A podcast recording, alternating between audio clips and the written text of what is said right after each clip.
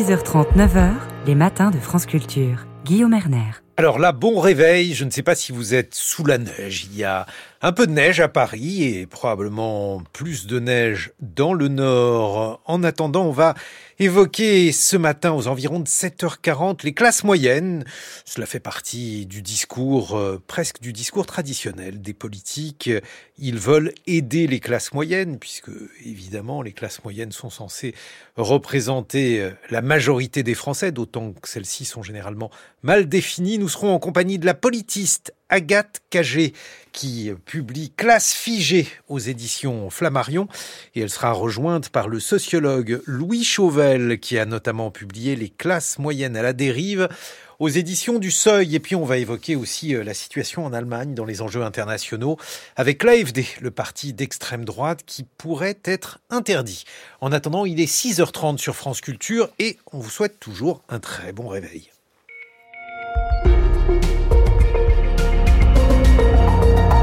Et voici le journal de Margot Delpierre. Bonjour Margot. Bonjour Guillaume, bonjour à tous. L'aide humanitaire est toujours très rare dans la bande de Gaza, notamment dans le nord de l'enclave. Des convois sont bloqués par l'armée israélienne ou risquent le pillage, vous l'entendrez. Reportage en Ukraine où un laboratoire examine les missiles et les drones tombés dans le pays pour déterminer leur composition et la provenance. Près d'un sur deux viendrait de pays occidentaux. Et nous ferons le point sur le procès des policiers jugés pour des violences dans l'interpellation de Théo Louaka. Le verdict est attendu demain. La bande de Gaza est toujours quasiment coupée du reste du monde, plus de trois mois après le début de la guerre entre Israël et le Hamas.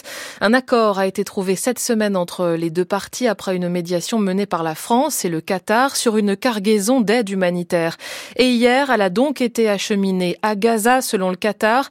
Elle contient des médicaments pour les otages enlevés le 7 octobre en Israël et toujours retenus dans l'enclave. Une aide humanitaire toujours précieuse mais quasiment inexistante dans le nord, les précisions d'Étienne Monin.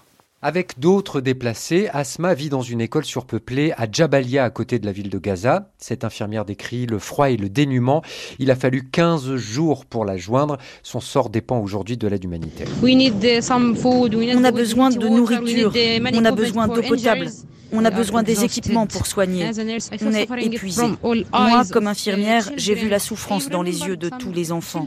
Je me souviens d'un enfant qui a pleuré toute la nuit pour avoir un biberon de lait, parce qu'il n'y avait pas d'eau potable pour faire le biberon. On a besoin de choses basiques, basiques, pour pouvoir vivre.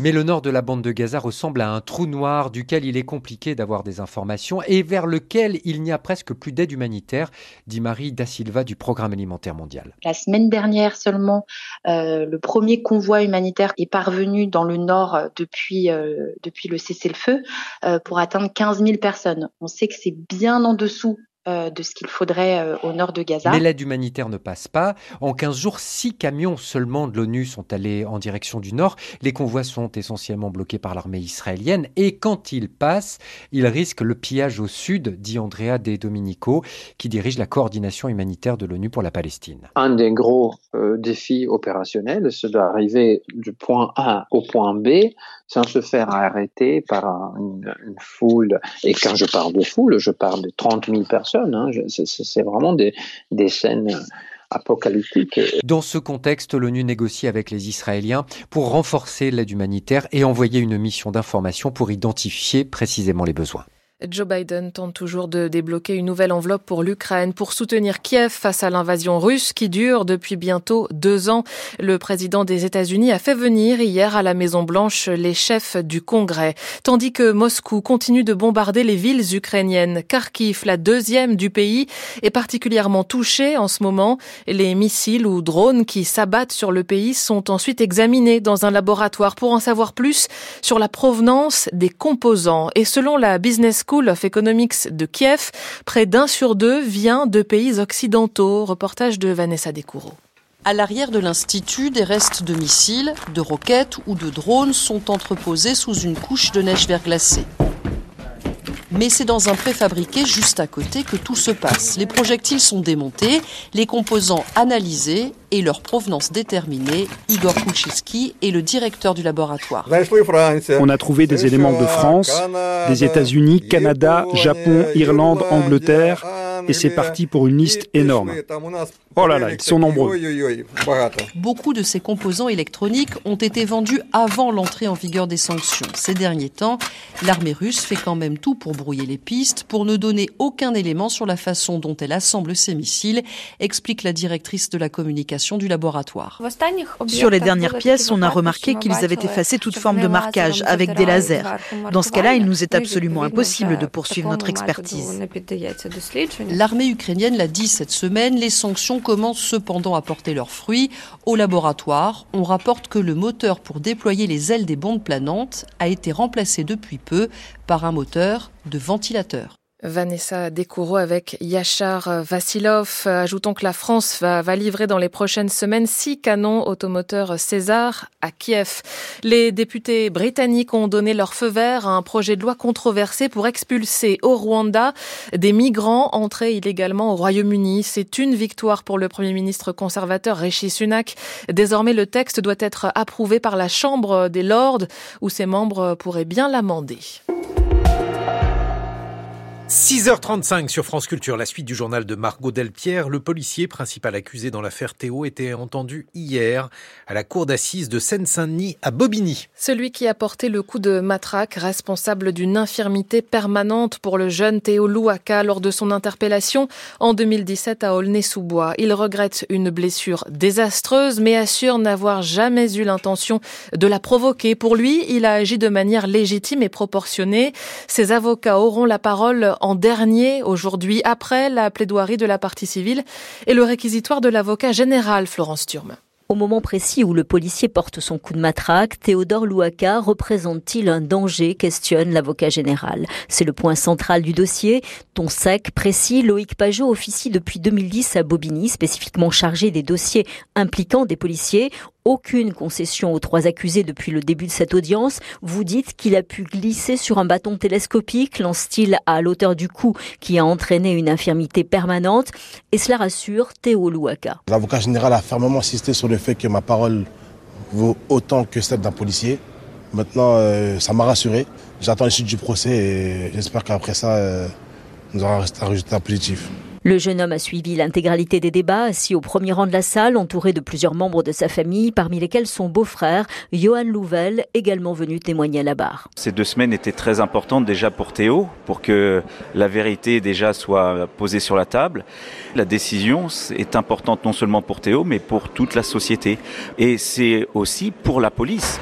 Parce que si on veut une police demain respectée et respectable, et c'est ce que tout le monde souhaite, eh ben je pense qu'elle doit être nettoyée de ce genre d'individus. Athéo Louaka, qui s'est présenté à la cour comme un mort-vivant, incapable de concevoir des projets d'avenir, l'avocat général a demandé, après ce procès, après une condamnation, aurez-vous davantage de force pour vous lancer dans un processus de soins? Pour violence aggravée ayant entraîné une infirmité permanente, Marc-Antoine Castelin encourt 15 ans de réclusion criminelle. Ses deux anciens collègues des de 7 et 10 ans d'emprisonnement. Le verdict est attendu demain. En attendant d'avoir des clarifications de la part de l'État, la mairie de Paris suspend son financement à Stanislas, établissement privé catholique du 6e arrondissement, accusé de dérive dans un rapport officiel révélé par Mediapart, dérive homophobe et sexiste selon le site d'information. Stanislas avait fait l'objet d'une enquête administrative au printemps dernier, une affaire relancée par euh, la polémique entourant la ministre de l'Éducation, Amélie Oudéa-Castera, car c'est là où sont scolarisés ses trois enfants. Témoignages et réactions à suivre dans le journal de 7 heures. Rachida Dati, tout juste nommée ministre de la Culture, confirme sa candidature à la mairie de Paris en 2026. Elle va démissionner de la présidence du groupe LR parisien, affirment plusieurs membres. Elle sera aujourd'hui en Seine-Saint-Denis pour son premier déplacement en tant que ministre accompagnée par Emmanuel Macron. Et puis 25 départements des Hauts-de-France, de Normandie, d'Île-de-France et d'Auvergne-Rhône-Alpes sont placés en vigilance orange neige verglas aujourd'hui par Météo France. Dans les Hauts-de-France, les transports scolaires sont suspendus pour le deuxième jour consécutif. Pas de transport scolaire non plus en Seine-Maritime et en Seine-et-Marne. Il fera 4 degrés cet après-midi à Lille et Paris, jusqu'à 17 degrés à Toulouse. 6h38, la suite des matins, Guillaume Erner. Merci Margot Delpierre. On va à l'étranger. Avec les échos de la planète. Bonjour Catherine Dutu. Bonjour Guillaume, bonjour à toutes et à tous. Et elle a une ce matin des saisies records de cocaïne l'an dernier en Belgique mais aussi aux Pays-Bas. Ces deux pays qui confirment leur statut bien malgré eux de porte d'entrée pour la drogue en Europe. En particulier le port d'Anvers où 116 tonnes de cocaïne ont été saisies l'an dernier, soit une augmentation de 5% par rapport à 2022, année déjà record. 116 tonnes de poudre blanche d'une valeur estimée à 6 milliards d'euros. Les narcotrafiquants sont de véritables géants économiques, estime le quotidien belge L'Echo. Alors, pourquoi de telles hausses dans la cocaïne saisie? Ine Voinoy-Mersch, commissaire national aux drogues en Belgique, fonction créée l'an dernier, euh, a son explication. Elle est arrivée d'ailleurs sur le plateau d'RTL Info Signature sous haute protection nous sommes quelque part victimes de notre succès parce que dans le business légal, la Belgique est vraiment un hub logistique à haut niveau. Il y a toujours aussi une attractivité pour les organisations euh, criminelles. On le sait, on est aussi situé au centre de l'Europe et ça fait quelque part l'attractivité de la Belgique euh, pour les organisations criminelles. Et les contrôles se font de manière intelligente. 1 à 2% des conteneurs sont scannés, confirme la commissaire nationale aux drogues en Belgique. Mais les douaniers scrutent les cargaisons suspectes jusque dans des conteneurs de bananes venus d'Équateur. Ce pays est le premier point de départ de la cocaïne interceptée en Belgique et aux Pays-Bas, indique le quotidien néerlandais des Télégraphes. Et son nouveau président, l'équatorien Daniel Noboa, a justement déclenché l'état d'urgence dans le pays. Nous en parlions la semaine dernière pour lutter contre l'immense pourvoir des narcotrafiquants. Euh, dans votre revue de presse internationale, autrement dit dans une heure. Catherine, qu'est-ce qu'il y a d'autre à la une? Nous parlerons d'une substance qui inquiète les autorités sanitaires aux États-Unis, la tianeptine, surnommée l'héroïne de station-service, car on la trouve dans des supérettes en bord de route, dans des bureaux de tabac ou en ligne, vendue comme complément alimentaire, sauf que ses effets ressemblent à ceux des opioïdes. Merci Catherine Dutu, on va en Allemagne immédiatement. Les matins de France Culture, Guillaume Erner. Et voici les enjeux internationaux. La semaine dernière, en Allemagne, le média d'investigation corrective a dévoilé la tenue d'une réunion secrète du parti d'extrême droite alternative pour l'Allemagne, l'AFD, et son projet d'expulsion de millions de personnes étrangères ou d'origine étrangère. Des révélations sombres, éco-historiques qui ont provoqué de grandes manifestations à travers le pays auxquelles se sont joints le chancelier Olaf Scholz et d'autres membres du gouvernement. L'AFD, qui est pourtant haut dans les sondages, survivra-t-elle à ces accusations et assimilation à la mouvance néo-nazie? Bonjour Hélène Miard de la Croix. Bonjour. Vous êtes professeur d'histoire et de civilisation de l'Allemagne contemporaine à Sorbonne université. Alors il faut nous dire quelques mots de cette réunion qui a eu lieu aux alentours de Potsdam et qui s'est déroulée au mois de novembre. Oui, alors c'est en effet sorti relativement euh, récemment, la semaine dernière, et il s'est agi d'une réunion euh, tout à fait secrète. Si, on est bien informé, euh, les, invités, entre guillemets, avaient obtenu leur invitation plutôt par la poste pour ne pas laisser de traces numériques, et le travail d'investigation de correctif a été très très bien fait pour mettre en évidence que se sont réunis dans une villa pas très loin de Berlin, donc à Potsdam, toute ressemblance avec des histoires précédentes est à, est à éliminer, bien sûr, euh, réunissant donc autour et à l'invitation de Martin Zellner, qui est un Autrichien euh, patron du mouvement identitaire de 35 ans et qui est extrêmement virulent, et qui a rassemblé euh, tout un ensemble de représentants de l'Alternative Deutschland, donc AFD, euh, dont euh, le, le collaborateur le plus proche de la présidente Alice Weidel, un certain nombre donc de proches de différents cercles, et à l'occasion de cette euh, réunion, euh, Martin Zellner a exposé euh, les projets vraiment réalistes et organisés avec toute une logistique de ce qu'ils appellent dans ces milieux la rémigration qu'on peut euh, qualifier euh, euh, de manière phénoménologique de déportation, de projet de donc de chasser d'Allemagne toute personne qui serait entre guillemets d'origine étrangère, même avec un passeport allemand, est considérée comme non assimilée. Alors la définition de l'assimilation étant aussi là tout à fait approximative, il s'agirait de enfin d'expatrier, de mmh. chasser d'Allemagne environ 2 millions de personnes vers un État d'Afrique jugé sûr. alors il y a peut-être une inspiration de ce que fait le gouvernement euh, des en Angleterre. Il n'empêche que là, euh, il ne s'agit pas, d'après ce projet, euh, de chasser des gens qui seraient entrés de manière illégale en Allemagne, mais des gens dont l'aspect extérieur en particulier ne serait pas compatible avec la vision qu'a ce groupement de ce que sont les vrais Allemands. Bon alors même si on n'a pas vraiment de sens historique, on ne peut pas ne pas songer à la conférence de Wannsee et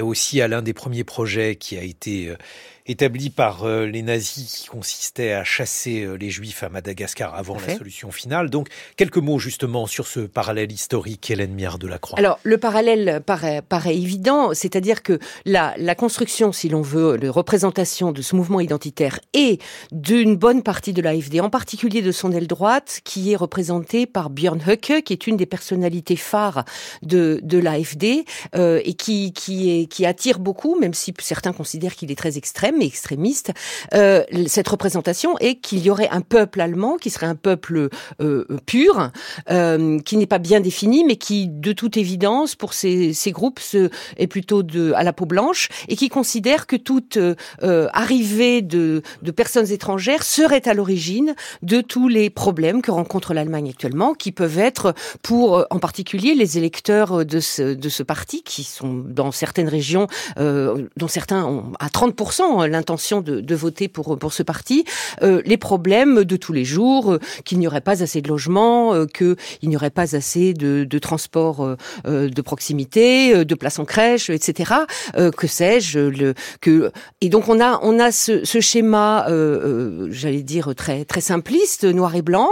les les étrangers entre guillemets, ceux qui ne seraient pas de, de qui ne seraient pas des vrais Allemands, auraient soit euh, factuellement euh, tous les avantages, en particulier l'aide sociale, que n'auraient pas les pauvres Allemands qui eux se lèvent tôt le matin. Mais il y a en plus derrière euh, ce que l'on trouve dans tout l'ensemble des partis populistes de droite et d'extrême droite en Europe, c'est-à-dire l'idée qu'il y aurait un projet de venir saper euh, la pureté euh, des, des, peuples européens euh, avec un, un, grand remplacement. Et donc là, on est vraiment au cœur de, d'un patrimoine idéologique euh, vraiment très très dur. Mais alors sur le parallèle historique, Hélène Miard de la Croix, parce qu'on aurait pu imaginer que l'AFD soit plus prudente et euh, évite euh, donc euh, de prêter le flanc justement à la comparaison parce que en Allemagne mmh.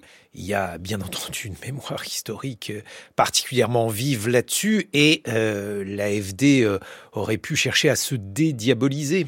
Alors, c'est assez complexe. Ce rapport est assez complexe. On, on assiste, quand on observe l'AFD, surtout quand on a l'expérience de la France, euh, à un, un, un, schéma assez similaire à celui que le Front National puis Rassemblement National a adopté, c'est-à-dire, euh, d'une certaine façon, de, de, de faire de l'entrisme, c'est-à-dire de pénétrer les institutions, d'utiliser euh, les institutions démocratiques, de se, euh, de, de, de, dire que l'on est libre et que l'on a une, une expression euh, absolument à respecter, pour aborder une approche euh, hostile à, la Constitution. Il n'empêche que l'AFD, euh, tout en suivant cette ligne, donc en jouant le jeu démocratique, qui est en Allemagne en plus, j'allais dire par un système parlementaire à tous les niveaux, euh, euh comment, comment dire plus, il est plus facile d'avoir une représentation que dans le système français. en même temps, c'est un parti qui est au fond et assez ouvertement dans les prises de parole beaucoup plus hostile et beaucoup plus radical. Alors, c'est troublant. Par exemple alors, bah avec euh, euh, une réutilisation euh, peut-être que qui rappelle Jean-Marie Le Pen de d'associations, de jeux de mots avec le, le, nazisme, voire la reprise d'un vocabulaire qui est celui des années 20, de la radicalisation des années 20 des partis contre le système de Weimar, puis du nazisme, et en particulier la remise sur la table du mot völkisch, qui en allemand alors si ils se défendent quand on leur dit mais pourquoi utilisez-vous le mot folkish? Ils disent ben, c'est un qualificatif qui se rapporte au mot, folk et donc ça veut dire populaire. Sauf que folkish c'est le terme qui euh, a porté toute la pensée euh, antidémocratique, raciste, antisémite des années 20. Euh, Alors je, justement sur à la fois le, racisme et là on, on, voit bien que cette réunion était notamment dirigée contre les migrants qui aujourd'hui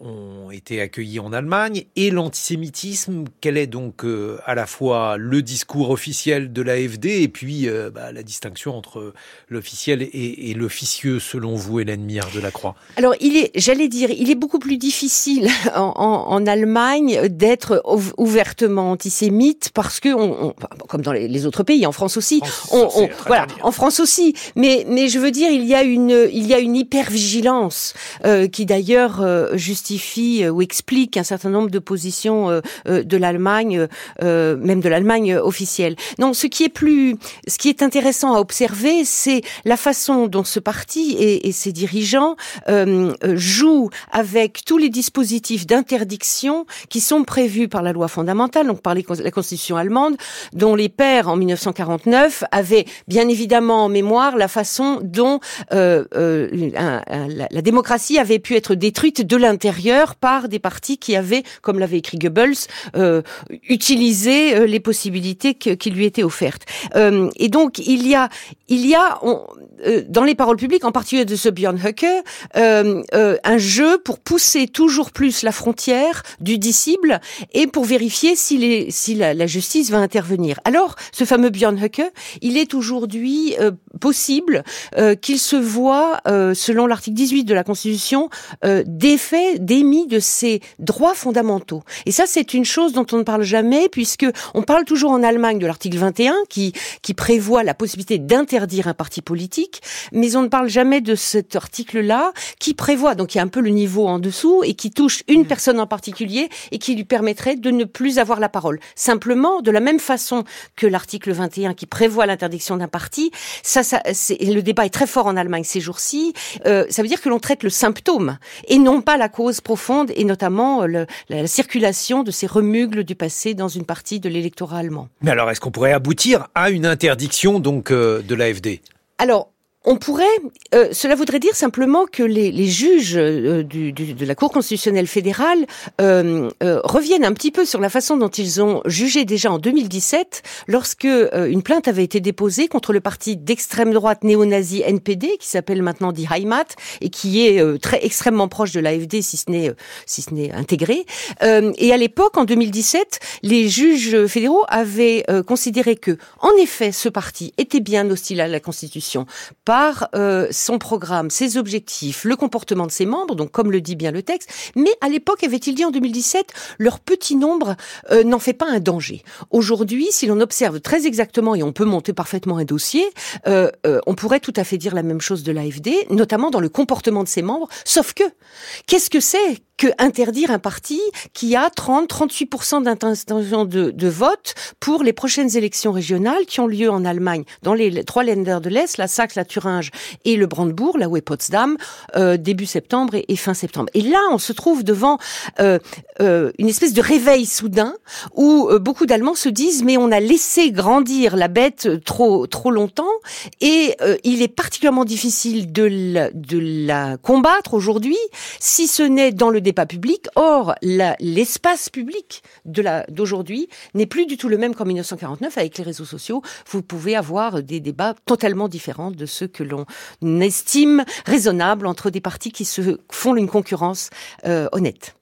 Merci Hélène Miard de la Croix. Je rappelle que vous êtes professeur d'histoire et de civilisation de l'Allemagne contemporaine à Sorbonne Université. Dans un instant, Alexandra Delbo. France Culture. L'esprit d'ouverture. Il y a tout juste 100 ans disparaissait Vladimir Ilitch Ulyanov, dit Lénine. Xavier Mauduit. Qui est Lénine au cœur du tsar système? Et quel est son parcours de révolutionnaire? L'homme a marqué son temps des révolutions russes à l'exercice du pouvoir. C'est une figure aussi bien honnie qu'adulée, désavouée que statufiée. Lénine embaumé, attention au mythe. Le cours de l'histoire, du lundi au vendredi à 9h sur France Culture, franceculture.fr et l'appli Radio France. Eh ben 6h52. Alexandra Delbo, je vous salue. Bonjour Guillaume. Ce matin, vous vous intéressez aux empreintes digitales. Elles ne seraient pas tout à fait uniques. Oui, et pourtant, c'est un fait qu'on croyait établi. Les empreintes digitales, le terme scientifique, c'est dermatoglyphes, sont censées être uniques. Même de vrais jumeaux n'auraient pas les mêmes. Si vous regardez votre empreinte, je vous invite à le faire tout de suite. Je vais regarder mon doigt. Vous savez, quand le sage montre la lune, l'imbécile... Euh, je vous laisse finir.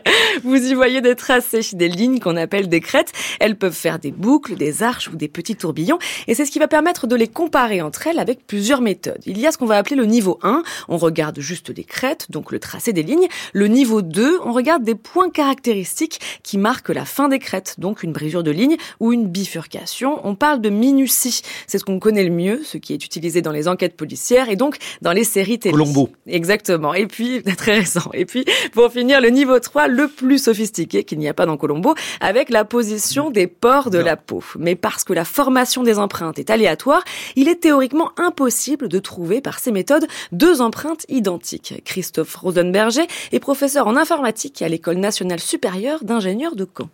En fait, on n'a pas de, preuves mathématiques, hein, puisque c'est vraiment une analyse statistique. Et donc, euh, l'idée, hein, c'est de, de, regarder quelle est la probabilité, notamment euh, dans le, le niveau de représentation de type 2, d'avoir euh, des minuties qui vont être suffisamment similaires d'une autre personne. Alors, en fait, les empreintes digitales, elles se forment dans le ventre de la maman hein, au troisième mois de grossesse par un procédé qui est plutôt aléatoire, hein, qui va dépendre de beaucoup de facteurs, hein, euh, notamment de l'alimentation de la maman, euh, de comment va grandir le doigt. Euh, donc c'est assez encore assez peu connu ce processus de génération des empreintes digitales. Eh bien, on va avoir comme ça des empreintes qui vont former un, schéma. Et si on regarde entre deux personnes, eh bien, on estime à une probabilité hein, qui est très faible. C'est une probabilité théorique donc du 1 sur 10 puissance 24, hein, qui est très très très faible, mais ça, ça reste une estimation. Et en probabilité, c'est pas parce qu'on a une probabilité extrêmement faible qu'un phénomène ne se produit pas une chance sur un million, deux milliards, deux milliards de trouver deux empreintes digitales identiques. Mais voilà, c'est rare. À partir de cette statistique improbable, c'est donc développer une seconde idée. Les empreintes d'un même individu sont aussi différentes que les empreintes digitales d'une toute autre personne. Mais ça n'avait jamais été véritablement démontré jusqu'à présent? Eh bien non. Donc pour investiguer cette question, ces scientifiques se sont servis d'un domaine particulier de l'intelligence artificielle qu'on appelle des réseaux de neurones profonds. Rien à voir avec de véritables neurones. Il s'agit d'algorithmes qui vont apprendre à générer la signature la plus pertinente de quelque chose qu'on souhaite reconnaître. Ça paraît peut-être compliqué dit comme ça, mais en fait vous le faites vous-même tous les jours. Pour reconnaître une voiture, vous cherchez quelque chose avec des roues. Pour reconnaître un chat, vous cherchez un petit animal poilu avec des moustaches et des oreilles en pointe. Eh bien là aussi, c'est pareil, le réseau de neurones a cherché les caractéristiques les plus importantes pour reconnaître une empreinte d'une autre, des caractéristiques encore plus précises. Et finalement, il a comparé ces pour chaque doigt d'une même personne et résultat, les empreintes digitales d'un même individu présentent des similarités.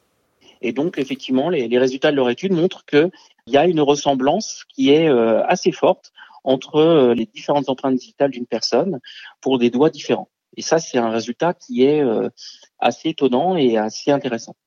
C'était pas du tout attendu parce que euh, les, bah, typiquement c'est le genre de choses que moi je disais en cours, hein, que les, les, empreintes digitales d'une personne entre les différents doigts étaient aussi différentes que les autres. Ils se sont posé la question de quelque chose qu'on pensait acquis. Ça, c'est intéressant. Et puis, ça peut avoir de nombreux intérêts euh, pratiques. Cette similarité entre les empreintes d'une même personne, elle, est intéressante parce que euh, bien souvent, euh, lorsqu'on veut, on veut reconnaître quelqu'un, on n'a pas forcément l'empreinte adéquate. Et ben, ce travail peut dire, bah voilà, si j'ai l'empreinte d'une personne mais pas exactement l'empreinte du même doigt, bah, je peux quand même sortir une conclusion. Donc ça, ça peut être intéressant. Et puis dans des applications, on va dire criminelles, eh bien, euh, on peut avoir l'empreinte de cette personne et euh, pas avoir forcément l'empreinte du doigt en question. Attention donc, cela ne signifie pas qu'on peut se tromper de personne lors d'une enquête ou d'un besoin d'identification, mais qu'on pourrait se servir de cette similarité. Et en plus de ces potentielles applications, cette étude prouve que ces méthodes d'apprentissage automatique que sont les réseaux de neurones profonds sont des outils intéressants pour aller scruter des choses qu'on ne pouvait tout simplement pas voir avant. La grande inconnue qui demeure, c'est toujours de mieux comprendre comment ces empreintes se forment précisément lors du développement fœtal. Bon, j'ai regardé mon doigt. Merci beaucoup Alexandra Delbo.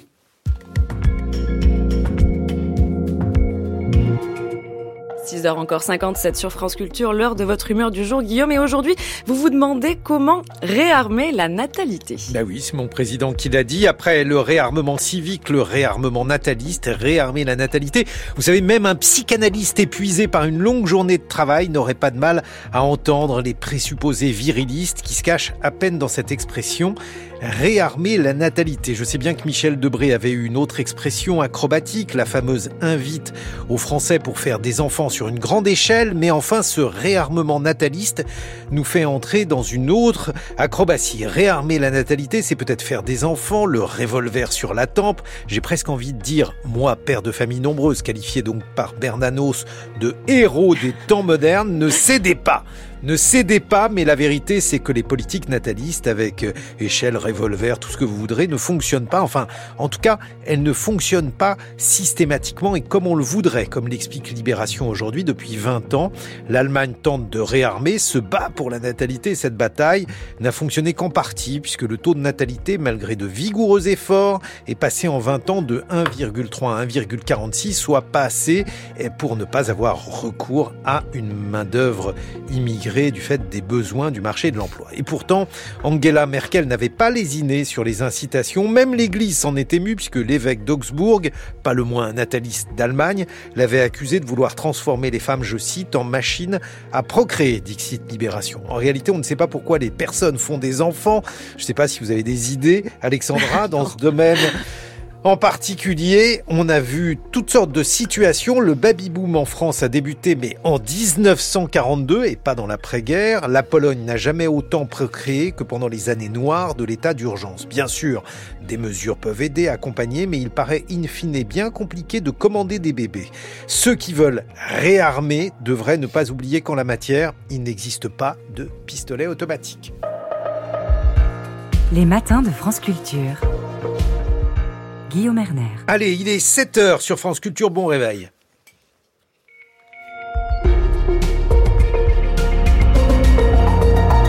Anne-Laure Chouin pour le journal. Bonjour Anne-Laure. Bonjour Guillaume, bonjour à toutes et à tous. Le rapport enterré sur l'école Stanislas a été dévoilé hier par Mediapart. Selon l'inspection de l'éducation nationale, des propos homophobes et des dérives y ont été constatés. Nous y reviendrons au début de ce journal. On reviendra également sur l'une des propositions pour la fonction publique annoncée mardi par Emmanuel Macron, la rémunération au mérite. Et puis en Ukraine, Moscou prétend avoir euh, tué plusieurs mercenaires français. Ce n'est pas euh, la première fois que Vladimir Poutine le dit. Nous serons également à Davos avec de jeunes pousses françaises à la fin de ce journal. Marguerite Caton, vous poserez ensuite votre question du jour. À Paris, Lyon, Marseille, pourquoi réformer l'élection des maires? Elle est au centre de l'attention depuis une semaine. La très élitiste école privée catholique et parisienne Stanislas, qui accueille donc les enfants de la nouvelle ministre de l'Éducation nationale, mais qui est surtout l'objet d'un rapport d'inspection de la même éducation nationale après des accusations, entre autres, de propos homophobes tenus dans l'enceinte de l'établissement. Le rapport avait été commandé par l'ancien ministre Papendiaï en février dernier. Fini de rédiger en août, il n'a pas été rendu public à sa sortie, ni par son successeur Gabriel Attal, ni par Amélie Oudéa Castera. Mais la polémique déclenchée par cette dernière, qui a scolarisé ses trois enfants, a fait revenir le rapport sous les feux de l'actualité. Hier, Mediapart le rendait public et il atteste effectivement de propos à caractère homophobe ou anti-avortement, mais aussi de dérives dans l'application du contrat d'association de l'établissement avec l'État, comme par exemple l'obligation de suivre des cours de catéchisme ce qui est contraire à la loi. Timur Osturk a recueilli des témoignages d'anciens élèves de Stanislas qui confirment les grandes lignes de ce rapport.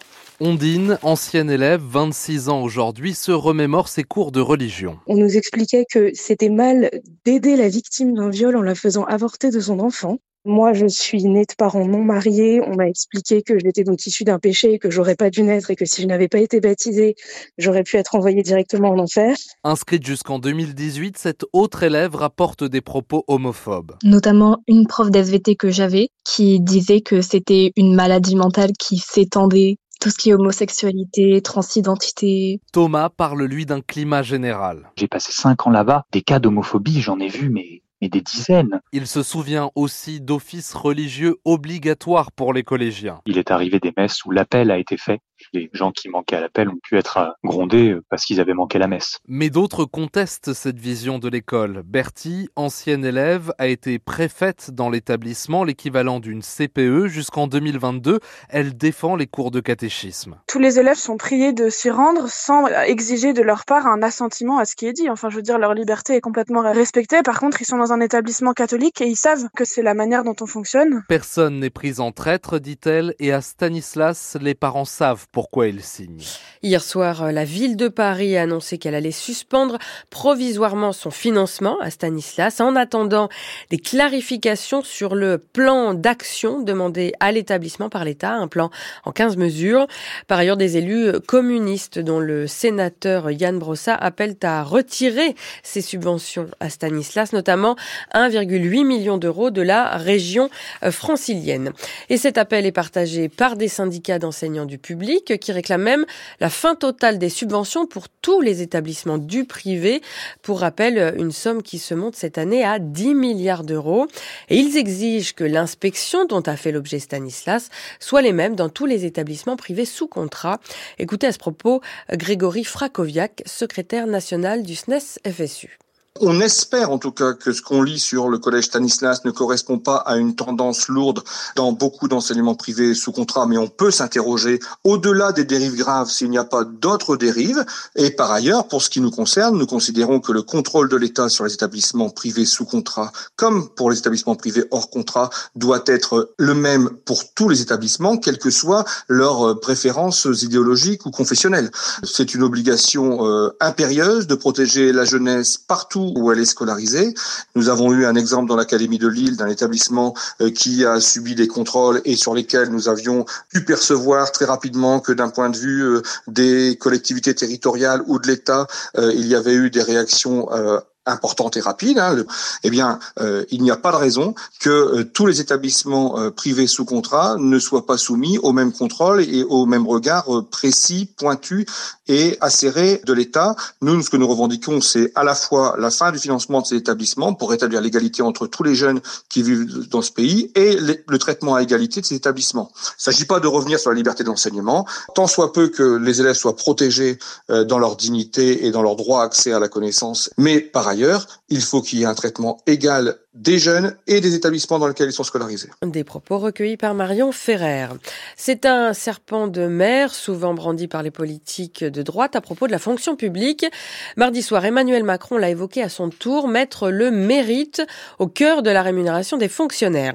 C'est en partie déjà le cas pour les agents de la fonction publique, dont une partie limitée du calcul de la paye est fonction de leur engagement professionnel et de leur manière de servir. Mais le chef de l'État dit vouloir générer réaliser ce principe de la rémunération au mérite au même niveau que l'ancienneté dans l'évolution des rémunérations.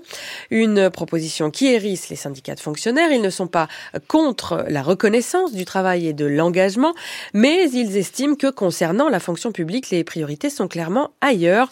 Mylène Jacot est la secrétaire générale de la CFDT. Elle est jointe par Camille Magnard. Le mérite, c'est une espèce de chiffon rouge qui est agité et qui en plus laisse penser que les agents publics ne travailleraient pas ou pas bien ou pas suffisamment.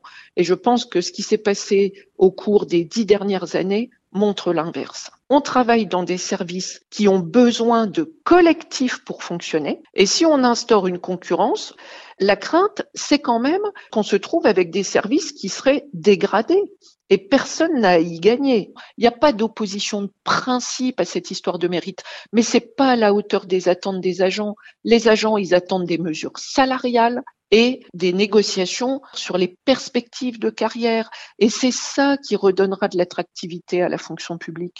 On a aujourd'hui entre 60 et 70 000 postes vacants.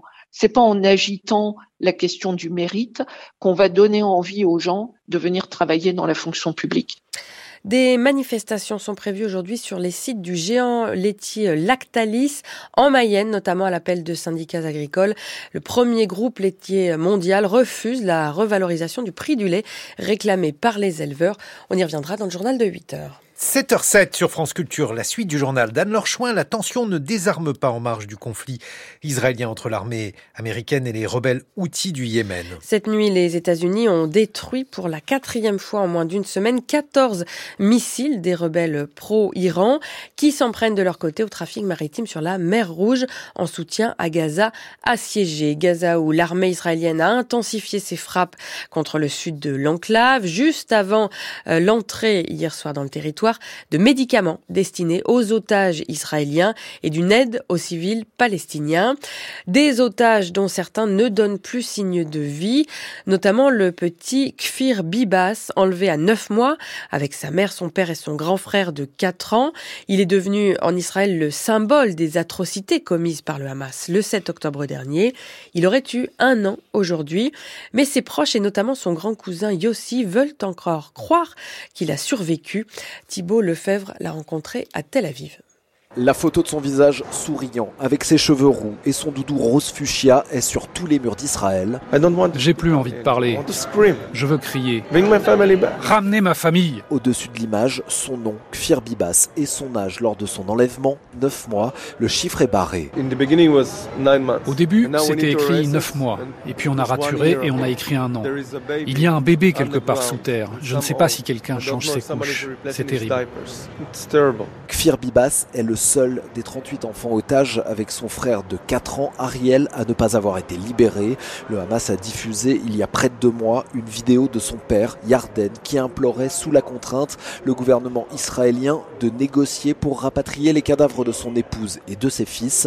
Kfir serait donc mort. Yossi ne veut pas y croire. Je ne peux pas l'expliquer. Je sens qu'ils sont vivants. C'est une première chose. D'autre part, si je perds la foi, je n'ai plus aucune raison de continuer ce que je fais en ce moment. Je dois garder la foi ils doivent revenir. Israël n'a libéré qu'un otage par la force depuis le début de la guerre et les négociations sont depuis un mois et demi au point mort. Et la seule solution, dit aussi, pour ramener tous les otages, c'est que le Hamas se mette à genoux et supplie l'État hébreu d'arrêter. La Russie a revendiqué hier une frappe menée mardi sur un bâtiment qui abritait des mercenaires français selon Moscou à Kharkiv. Euh, d'après l'armée russe, cette frappe qualifiée de haute précision a touché un point de déploiement temporaire de combattants étrangers dont le noyau était constitué de mercenaires français. Donc, cette frappe, affirme toujours Moscou, a fait plus de 60 morts. Des affirmations invérifiables qui permettent en revanche à Vladimir Poutine de continuer à critiquer l'aide européenne à Kiev. À Moscou, Sylvain Tronchet.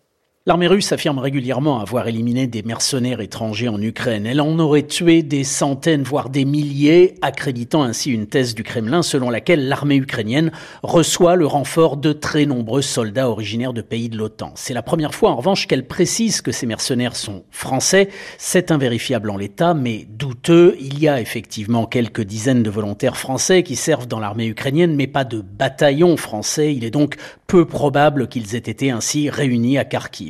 Et puis côté ukrainien, on ne confirme jamais les pertes. Ce que l'on peut noter en revanche, c'est que cela intervient au lendemain de l'annonce par Emmanuel Macron de sa prochaine visite à Kiev en février et surtout de l'envoi de 40 missiles Scalp supplémentaires en Ukraine. Ces missiles air-sol de très haute précision sont probablement impliqués dans la perte de trois navires et du bombardement du siège de la flotte de la mer Noire à Sébastopol. La télévision et les propagandistes russes rappellent souvent l'origine de ces missiles franco-britanniques devenue la bête noire de la marine russe. On termine ce journal en partant à Davos où sont réunis en ce moment entrepreneurs, milliardaires et chefs d'État pour le Forum économique mondial. Hier, Emmanuel Macron y était de passage. Il a renouvelé son intention de réformer le marché du travail en France pour rendre le pays encore plus attractif. Le chef de l'État était accompagné d'une délégation d'une quinzaine d'entreprises, essentiellement des jeunes pousses technologiques. Ce genre de déplacement est une occasion inespérée pour les dirigeants de ces startups. Marie a pu rencontré à l'occasion de la French soirée qui a suivi l'intervention du chef de l'État. Son reportage. pour le quantique, pharma pour la santé. Dans l'univers très technophile de Davos, faire venir ces entreprises ici était pour l'Élysée un moyen de prouver que la France est à la pointe tout en offrant à leurs dirigeants l'occasion de rencontres potentiellement fructueuses, pas forcément tournées d'ailleurs vers la recherche d'investisseurs, en tout cas pas pour David Delborgo, co-créateur d'une start-up spécialisée dans l'intelligence artificielle associée aux biothérapies. On a levé 10 millions d'euros il y a environ 15 mois, donc on n'est pas en levée de fonds, mais en tout cas on est une start-up, on est petit, donc il faut se faire connaître. Et puis, euh, on rencontre d'autres acteurs de l'écosystème avec qui aussi on va pouvoir peut-être faire des partenariats. Donc ça nous donne de la visibilité, comprendre où va l'industrie, c'est très inspirant. Inspirant et gratuit, la venue du président de la République a permis de faire inviter sa délégation par le Forum économique de Davos, alors que le ticket d'entrée dépasse généralement les 50 000 euros. Vous scannez ça Ah, je scanne ça Ouais, avec photo. Près du vestiaire, la présidente de la région Val-de-Loire, Christelle Morancé, prend les coordonnées d'un de ses patrons prometteurs, mathématicien d'origine, aussi dans l'intelligence artificielle, Nikos Paragios emploie aujourd'hui 75 salariés. Il réalise les trois quarts de son chiffre d'affaires à l'export. Je vais pouvoir dire que je faisais partie de la délégation officielle parce que c'est différent d'être à Davos. Tout le monde peut venir à Davos s'il est prêt à payer les sommes exorbitantes. Mais on était sélectionné après une procédure de sélection assez rude. Donc ça, c'est déjà un argument majeur quand on va approcher des fonds d'investissement, quand on va parler de collaboration. Collaborations à venir, rencontres impromptues, mais aussi rendez-vous organisés par Business France. Le but de l'opération étant aussi pour cet établissement public d'augmenter la part des PME françaises exportatrices. Elles ne sont que 2% en France contre 9% en Allemagne. La neige continue de tomber sur le nord de la France, 25 départements en vigilance orange neige verglas. Les températures moins 1 à 2 degrés sur la moitié nord, entre 4 et 8 degrés au sud ce matin. Au plus chaud, comptez cet après-midi 1 à 4 au nord de la Seine, 4 à 10 degrés au nord de la Loire, jusqu'à 13 à 17 au sud. C'est la fin de ce journal. Et la suite des matins de culture à Guillaume Erner. Mais absolument, Anne-Laure Chouin, avec dans quelques secondes la question du jour de Marguerite Caton, Paris-Lyon-Marseille, pourquoi réformer l'élection des maires Et à 7h14, un dispositif ingénieux, je dois dire, qui va vous permettre de faire une bataille de boules de neige à l'intérieur, dans votre salle de bain ou même euh, bah, dans votre cuisine. Alors voilà, vous appuyez sur le bouton.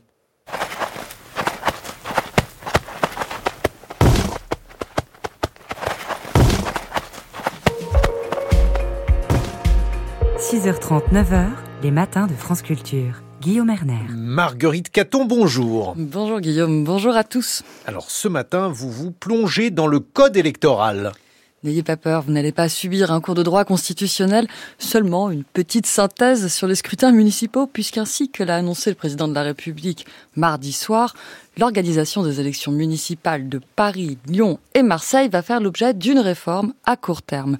Mais à qui bénéficiera cette réforme? Aux citoyens? À la majorité présidentielle Je me tourne vers vous, Yves Saint-Omer. Bonjour. Bonjour.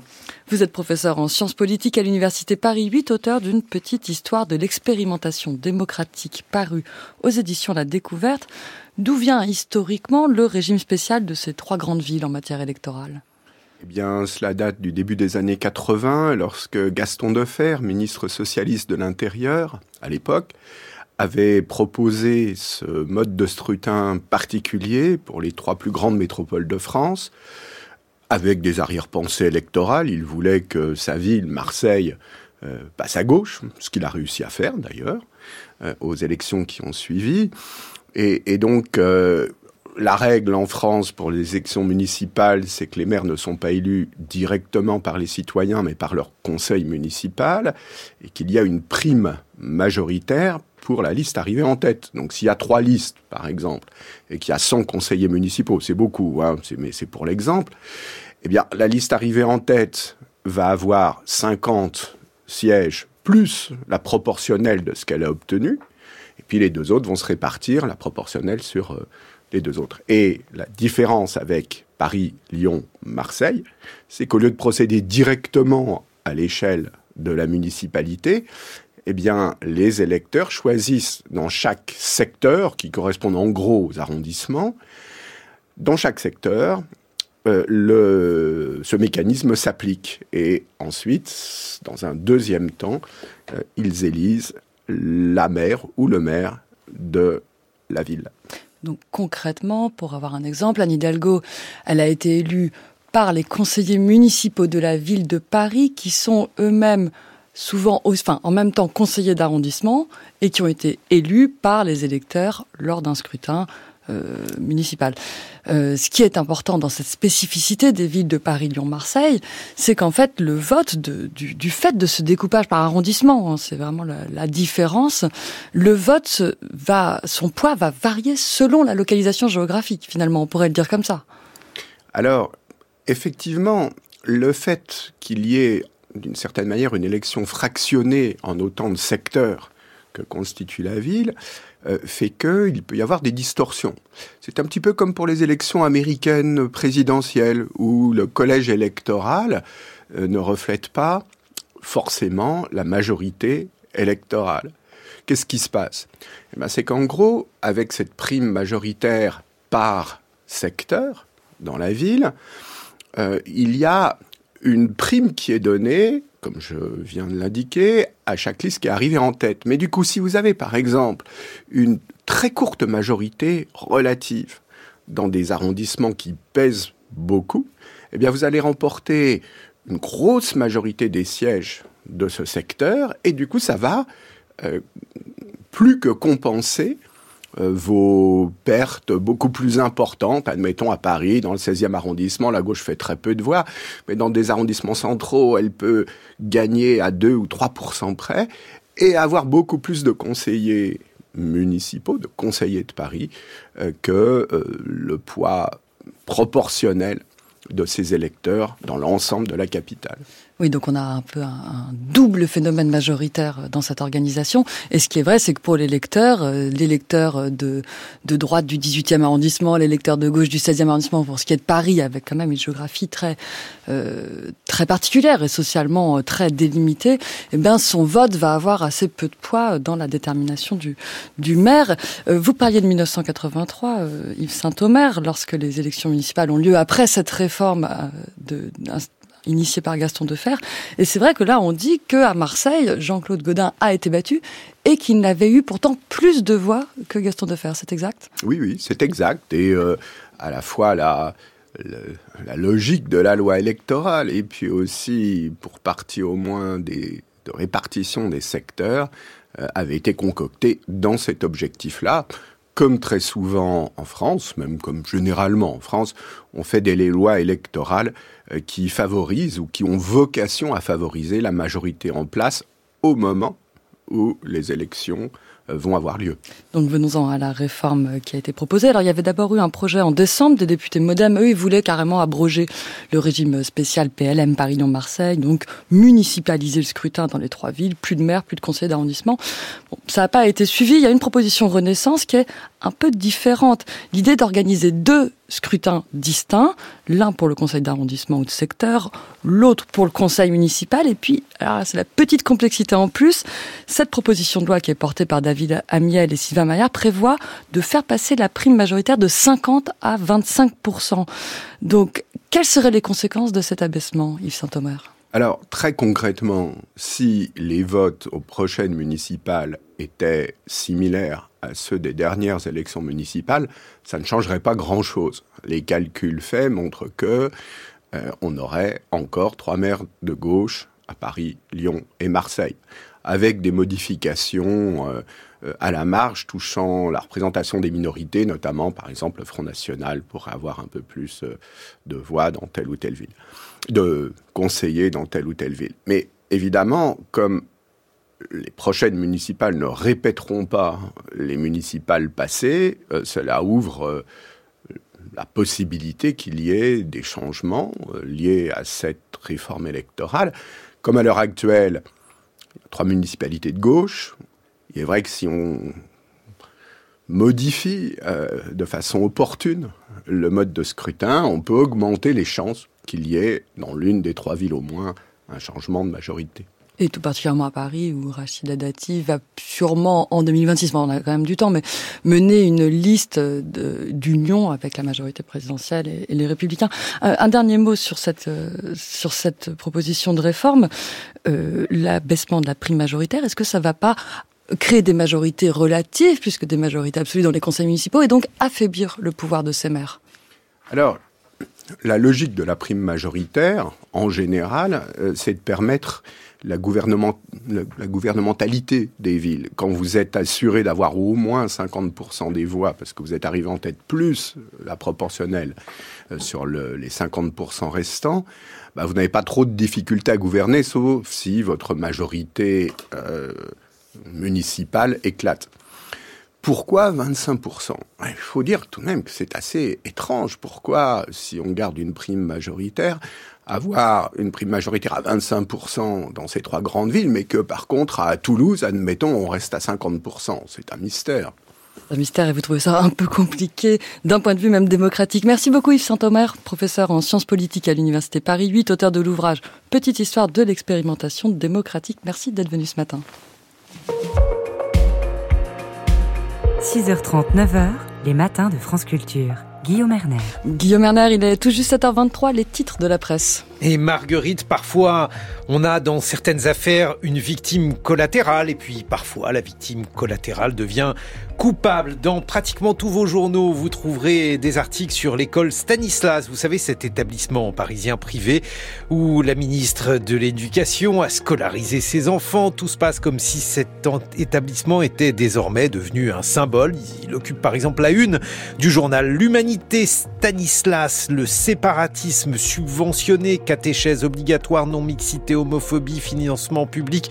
Un rapport d'inspection somme l'établissement privé catholique où la ministre de l'Éducation a scolarisé ses enfants de se mettre en conformité avec la loi. Alors vous allez me dire, l'humanité, bon, on pouvait s'y attendre, mais aussi, eh, ben, on trouve un article comparable ou presque dans les pages intérieures du journal L'Opinion. L'affaire Oudéa Castera a braqué la lumière sur l'école catholique qui enfreint plusieurs règles de son contrat d'association avec l'État. Aspect problématique parmi d'autres, l'éducation sexuelle appelée ici éducation affective, soit, dit le rapport, un parti pris de mise à distance de la sexualité de sujets tels que la contraception, l'avortement, les maladies sexuellement transmissibles. Alors, il n'y a pas que l'école dans la vie, il y a aussi la littérature, l'édition avec un article édifiant dans le Figaro sur le classement des 10 auteurs qui ont le plus vendu durant l'année écoulée avec un fait marquant. Le palmarès est marqué par l'arrivée massive des romancières du Feel Good Books qu'on pourrait traduire en littérature française par euh, le livre qui fait du bien et notamment celle qui a vendu le plus de livres en France. Elle s'appelle Melissa d'Acosta. Elle a vendu en 2023, tenez-vous bien, 1 275 325 exemplaires. Elle est talonnée par Virginie Grimaldi qui elle aussi est millionnaire en nombre d'ouvrages vendus. La troisième place sur le podium étant occupée par un nom qui vous est probablement familier, celui de Pierre Lemaître, avec 852 000 exemplaires. L'autre caractéristique de ces autrices, c'est de s'être, pour la plupart, auto-éditées à l'origine ou de s'être lancées en dehors des schémas traditionnels de l'édition. C'est ainsi que Maud Ankawa a écrit son premier livre pour l'offrir à ses proches. Résultat, écrit le Figaro, ses amis le lisent, ils veulent l'offrir à leurs amis. L'un d'eux lui crée un site, le bouche à oreille prend et voilà, maintenant euh, son premier roman, Kilomètre Zéro, s'est écoulé à un million d'exemplaires. 7h25, il se pourrait que certains d'entre vous reviennent de boîte. Marguerite, euh, je ne sais pas. En tout cas, sortir en boîte pour danser toute la nuit au milieu de dizaines d'inconnus, eh bien, ça n'est plus visiblement le scénario fétiche des jeunes. Un sondage réalisé il y a un an montrait que seul un jeune sur quatre aimait aller danser en discothèque et cette tendance perdure. Les 20-30 ans choisissent surtout de profiter autrement. Ils privilégient les soirées en petit comité entre amis un reportage signé Aurore Richard. Le programme pour Louise, 23 ans, et son groupe d'amis, c'est soirée dans un karaoké de l'Est parisien.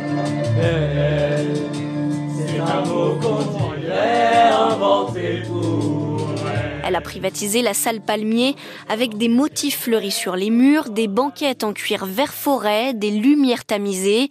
Les manteaux et les sacs sont à peine posés que toute la bande est déjà face à l'écran où les paroles vont défiler.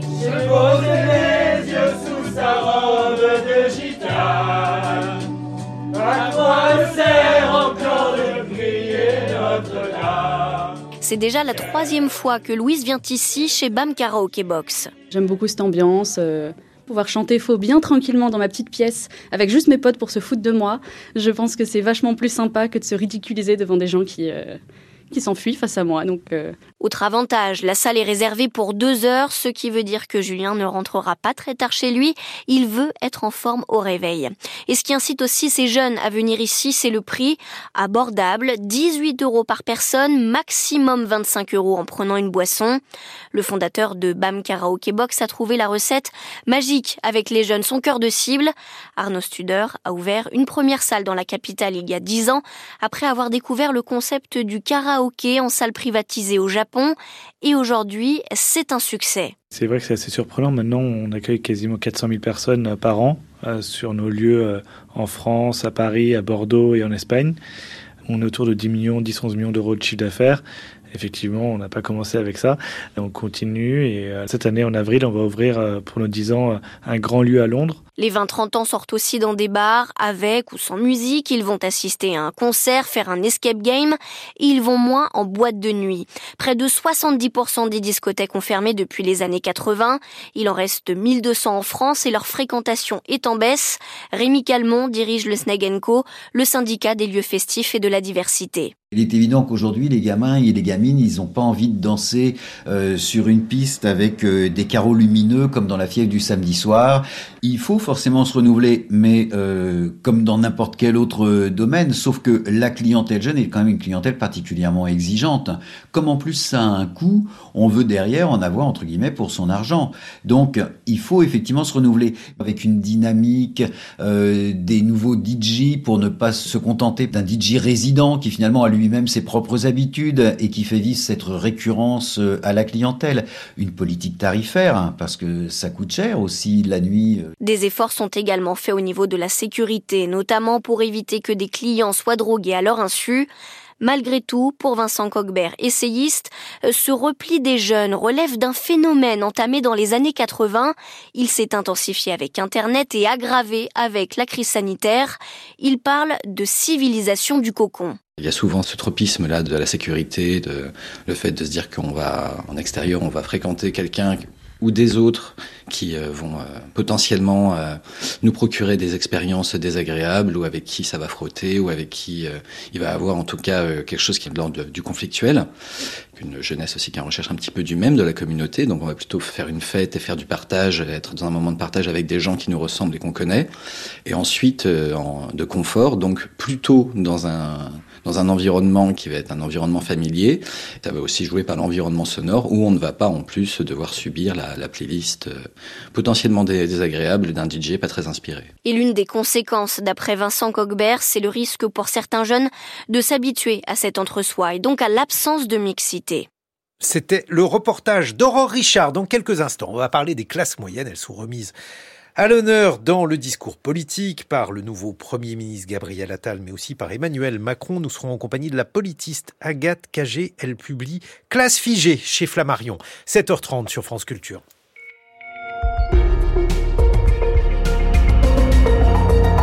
Le journal de l'écho, signé Anne-Laure Chouin. Bonjour Anne-Laure. Bonjour Guillaume, bonjour à toutes et à tous. Le logement est en crise, c'est vrai. Emmanuel Macron en a convenu en ces termes mardi dans sa conférence de presse, promettant des mesures de simplification pour faire sortir de terre de nouveaux logements. Mais cela fait des mois que l'ensemble des acteurs du secteur alerte, promoteurs, bailleurs, entrepreneurs du BTP, associations, tous réclament unanimement un plan d'urgence alors que le ministère du Logement reste pour l'instant sans Un projet de loi doit voir le jour au premier semestre 2024. En attendant, le nombre de transactions est en berne en 2023, 22% de ventes en moins. Les logements vacants n'ont cessé d'augmenter pour atteindre les 3 millions et la construction de logements sociaux a pris un retard considérable. Ce matin, décryptage écho sur cette question donc. Bonjour Wafia Kenich. Bonjour Anna. En 2024, la crise du logement va-t-elle perdurer?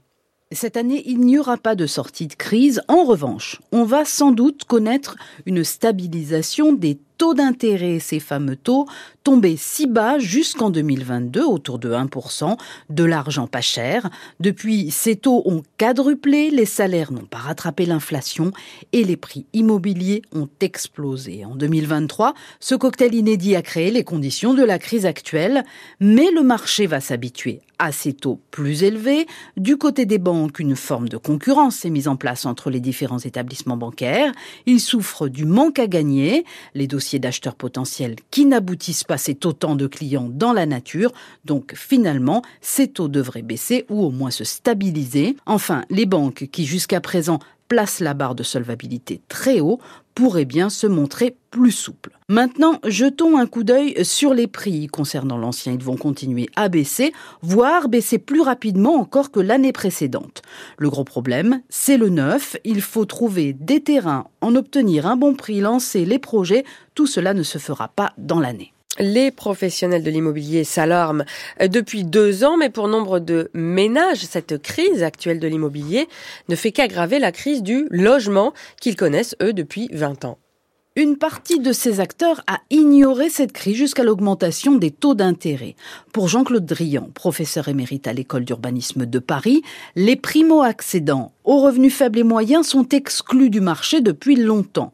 Le secteur a vécu sur une illusion, Tant qu'il y avait des transactions, l'immobilier était dynamique, mais d'après le chercheur, seuls ceux qui étaient déjà propriétaires boostaient le marché, devenu depuis longtemps déjà sélectif socialement. Pour lui, le problème n'est pas tant le manque de logements que leur prix. Il propose aussi de ne pas se focaliser sur le nombre de logements à construire, mais plutôt de regarder les foyers pour qui on les construit où on les rénove et dans quelle zone géographique ils sont nécessaires. En somme, penser logement avant de penser immobilier. Enfin, pour Jean-Claude Drian, il faudrait injecter massivement de l'argent dans le logement social pour permettre aux foyers les plus modestes de sortir du mal logement sous toutes ses formes. Pour finir, si l'on veut redonner une chance aux primo-accédants d'acheter, il faut encadrer la vente des terrains. Faire en sorte, par exemple, que les collectivités mettent un frein à cette spéculation sur le foncier qui rend les projets de construction inabordables pour les plus modestes. Wafia Kéniche, merci. On retrouve votre décryptage éco à la page du journal de l'écho sur le site de France Culture et l'appli Radio France. La future loi sur la souveraineté énergétique de la France a, euh, a Excusez-moi, cette loi, ne cite plus désormais euh, d'objectifs en matière de climat et de choix des énergies. Annonce faite hier par Bercy où Bruno Le Maire assure vouloir euh, prendre davantage de temps pour en discuter au moment où le portefeuille euh, de l'énergie passe du ministère de la Transition énergétique à celui de l'économie. Désormais donc, le projet censé fixer le cap de la France pour sortir des énergies fossiles est privé de son titre premier consacré à ces questions. Combien d'énergie renouvelable ou nucléaire euh, en 2030 et en 2035 en France ou euh, quels objectifs de réduction de consommation? La décision a outré nombre d'associations et de députés qui avaient travaillé sur le texte. À Davos, Emmanuel Macron et Javier Milei étaient de passage hier. Le président français y a appelé l'Europe à, je cite, tenir le choc de l'accélération du monde en plaidant pour de nouveaux emprunts communs européens afin d'investir dans les grandes priorités d'avenir. Pour rattraper son retard dans plusieurs innovations, il faudrait que l'Europe investisse peut-être en osant à nouveau les eurobonds, a proposé le président français. Ces obligations émises en commun par les pays de l'Union avaient été euh, très discutées lors de la crise des dettes souveraines puis lors du Covid, mais toujours rejetées jusqu'à euh, présent. Quant au président argentin, Milei, qui effectuait à Davos sa première sortie internationale. Il s'est lancé dans une virulente défense d'un capitalisme déchaîné, affirmant que, euh, je cite, le monde occidental était menacé par le socialisme. Message approuvé par Elon Musk via son réseau social X. Prochain journal à 8h. Anne-Laure, on va revenir sur l'absence de Rachida Dati, nouvelle ministre de la Culture, au Biennale du spectacle vivant à Nantes. Un rendez-vous jusque-là toujours honoré par les ministres de la Culture. Et une déception pour les milliers d'acteurs et de personnalités du spectacle vivant. Nous le verrons. Nous reviendrons également sur les expérimentations déjà menées de l'uniforme dans les écoles dans deux régions de France, Reims et la Guyane. Et puis en Italie, l'accord sur les migrants avec l'Albanie pilier de la politique migratoire de Giorgia Meloni, pourrait être enterré avant même d'avoir vu le jour. Merci Anne-Laure Chouin. Nous vous proposons maintenant la revue de presse internationale. 7h36, bonjour Catherine Dutu. Bonjour Guillaume, bonjour à toutes et à tous. À la une de la presse internationale, l'Équateur. L'Équateur est devenu le premier pays d'origine de la cocaïne interceptée en Belgique et aux Pays-Bas. C'est ce qu'ont annoncé hier les autorités belges et néerlandaises. Et cela confirme deux choses pour le journal Le Soir à Bruxelles et deux Télégraphes à Amsterdam. L'Équateur, déstabilisé par les cartels, est devenu une plaque tournante pour la cocaïne produite en Colombie ou au Pérou, puis expédiée en Europe notamment. Quant au port d'Anvers et de Rotterdam, il confirme leur statut, bien malgré eux, de porte d'entrée pour la drogue en Europe, en particulier le port d'Anvers, dans le nord de la Belgique, où 116 tonnes de cocaïne ont été saisies l'an dernier. C'est une augmentation de 5% par rapport à 2022, année déjà record. 116 tonnes de poudre blanche d'une valeur estimée à 6 milliards d'euros. Les narcotrafiquants sont de véritables géants économiques, selon le quotidien belge L'Echo. Et c'est dans le petit port néerlandais de Flessing, à deux pas de la frontière belge, que les autorités douanières des deux pays ont dévoilé ces saisies records hier. Flessing, où 3000 paquets de cocaïne avaient été découverts en novembre dernier, dissimulés dans des cargaisons de bananes en provenance d'Équateur. Un scénario classique, selon le journal suisse Le Temps. Car de l'Équateur à l'Europe, le trafic de cocaïne est intensément lié aux exportations de bananes. Un domaine où l'Équateur fait office de champion mondial, souligne le journal belge Le Soir, au point que l'intrication de cette filière avec celle des narcotrafiquants a valu à l'Équateur le surnom d'État narco-banano. Près de 7 tonnes de cocaïne ont également été saisies à Anvers l'an dernier dans une cargaison de bananes en provenance de Guayaquil. Les clichés sont vrais, souligne la commissaire nationale aux drogues en Belgique, fonction créée l'an dernier. Ine Van Weimersch, venue sur le plateau d'RTL Info Signature hier sous haute protection. Mais nous sommes quelque part victimes de notre succès parce que dans le business légal, la Belgique est vraiment un hub logistique à haut niveau. Il y a toujours aussi une attractivité pour les organisations euh, criminelles. On le sait, on est aussi situé au centre de l'Europe et ça fait quelque part l'attractivité de la Belgique euh, pour les organisations criminelles. Et les contrôles se font de manière intelligente. Seuls 1 à 2 des conteneurs sont scannés, confirme la commissaire nationale aux drogues en Belgique. Les douaniers scrutent les cargaisons suspectes en provenance donc notamment de l'Équateur qui a dépassé la Colombie l'an dernier, note le quotidien Le Soir, comme pays d'origine de la cocaïne expédiée vers la Belgique et les Pays-Bas. Pour débusquer la drogue, des scanners sont indispensables, précise la RTBF. Au port d'Anvers, deux camionnettes circulent entre les conteneurs et peuvent détecter à travers les parois des sacs de cocaïne.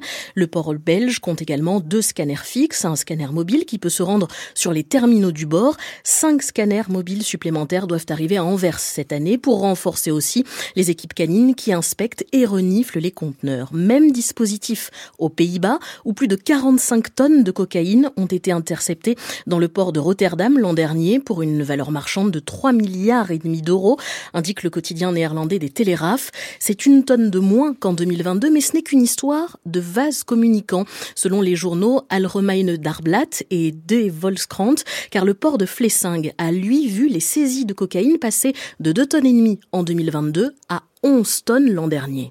Et pour lutter contre le trafic de cocaïne, Catherine, la Belgique et les Pays-Bas tablent sur la coopération. Entre les deux pays, rapporte le quotidien néerlandais des Télégraphes, avec notamment une équipe de plongeurs des douanes néerlandaises qui opèrent dans le port d'Anvers, car parfois la cocaïne se trouve également dans des navires situés sous la ligne de flottaison. Les cargaisons de drogue sont ensuite récupérées par des plongeurs employés par les organisations criminelles, explique la Frankfurter Allgemeine Zeitung. Et puis, la collaboration avec les pays d'Amérique latine est cruciale, explique le quotidien belge Le Soir et le journal néerlandais Allgemeine Darblatt. Des douaniers et des policiers sont ainsi formés dans les pays de départ des conteneurs pour intercepter les cargaisons de drogue à la source. 83 tonnes de cocaïne saisies l'an dernier, rien que dans les ports équatoriens, relève le soir. Le journal belge parle également d'un accord qui doit être conclu pour échanger des images de conteneurs scannés en Équateur avec la Belgique, entraîner aussi l'intelligence artificielle à mieux identifier les cargaisons dites à risque, mais la conjoncture n'aide pas. J'en parlais la semaine dernière. Le nouveau président de l'Équateur, Daniel Noboa, a justement déclenché l'état d'urgence dans le pays pour lutter contre l'immense pouvoir des narcotrafiquants. Le procureur de la région de Guayaquil, chargé d'une enquête sur l'interruption d'hommes armés en direct sur un plateau télévisé euh, la semaine dernière, ce procureur a été assassiné, rapporte notamment des télérafs. On y reviendra d'ailleurs dans le journal de 8 heures. Pour le journal suisse, le temps, une chose est sûre, plus les forces de l'ordre augmentent leur traque contre les narcos, plus le marché de la drogue est déstabilisé, avec pour corollaire de multiplier les actes de violence. Des gangs criminels ont proféré des menaces l'an dernier contre le ministre belge de la Justice et contre le premier ministre néerlandais Marc Rutte.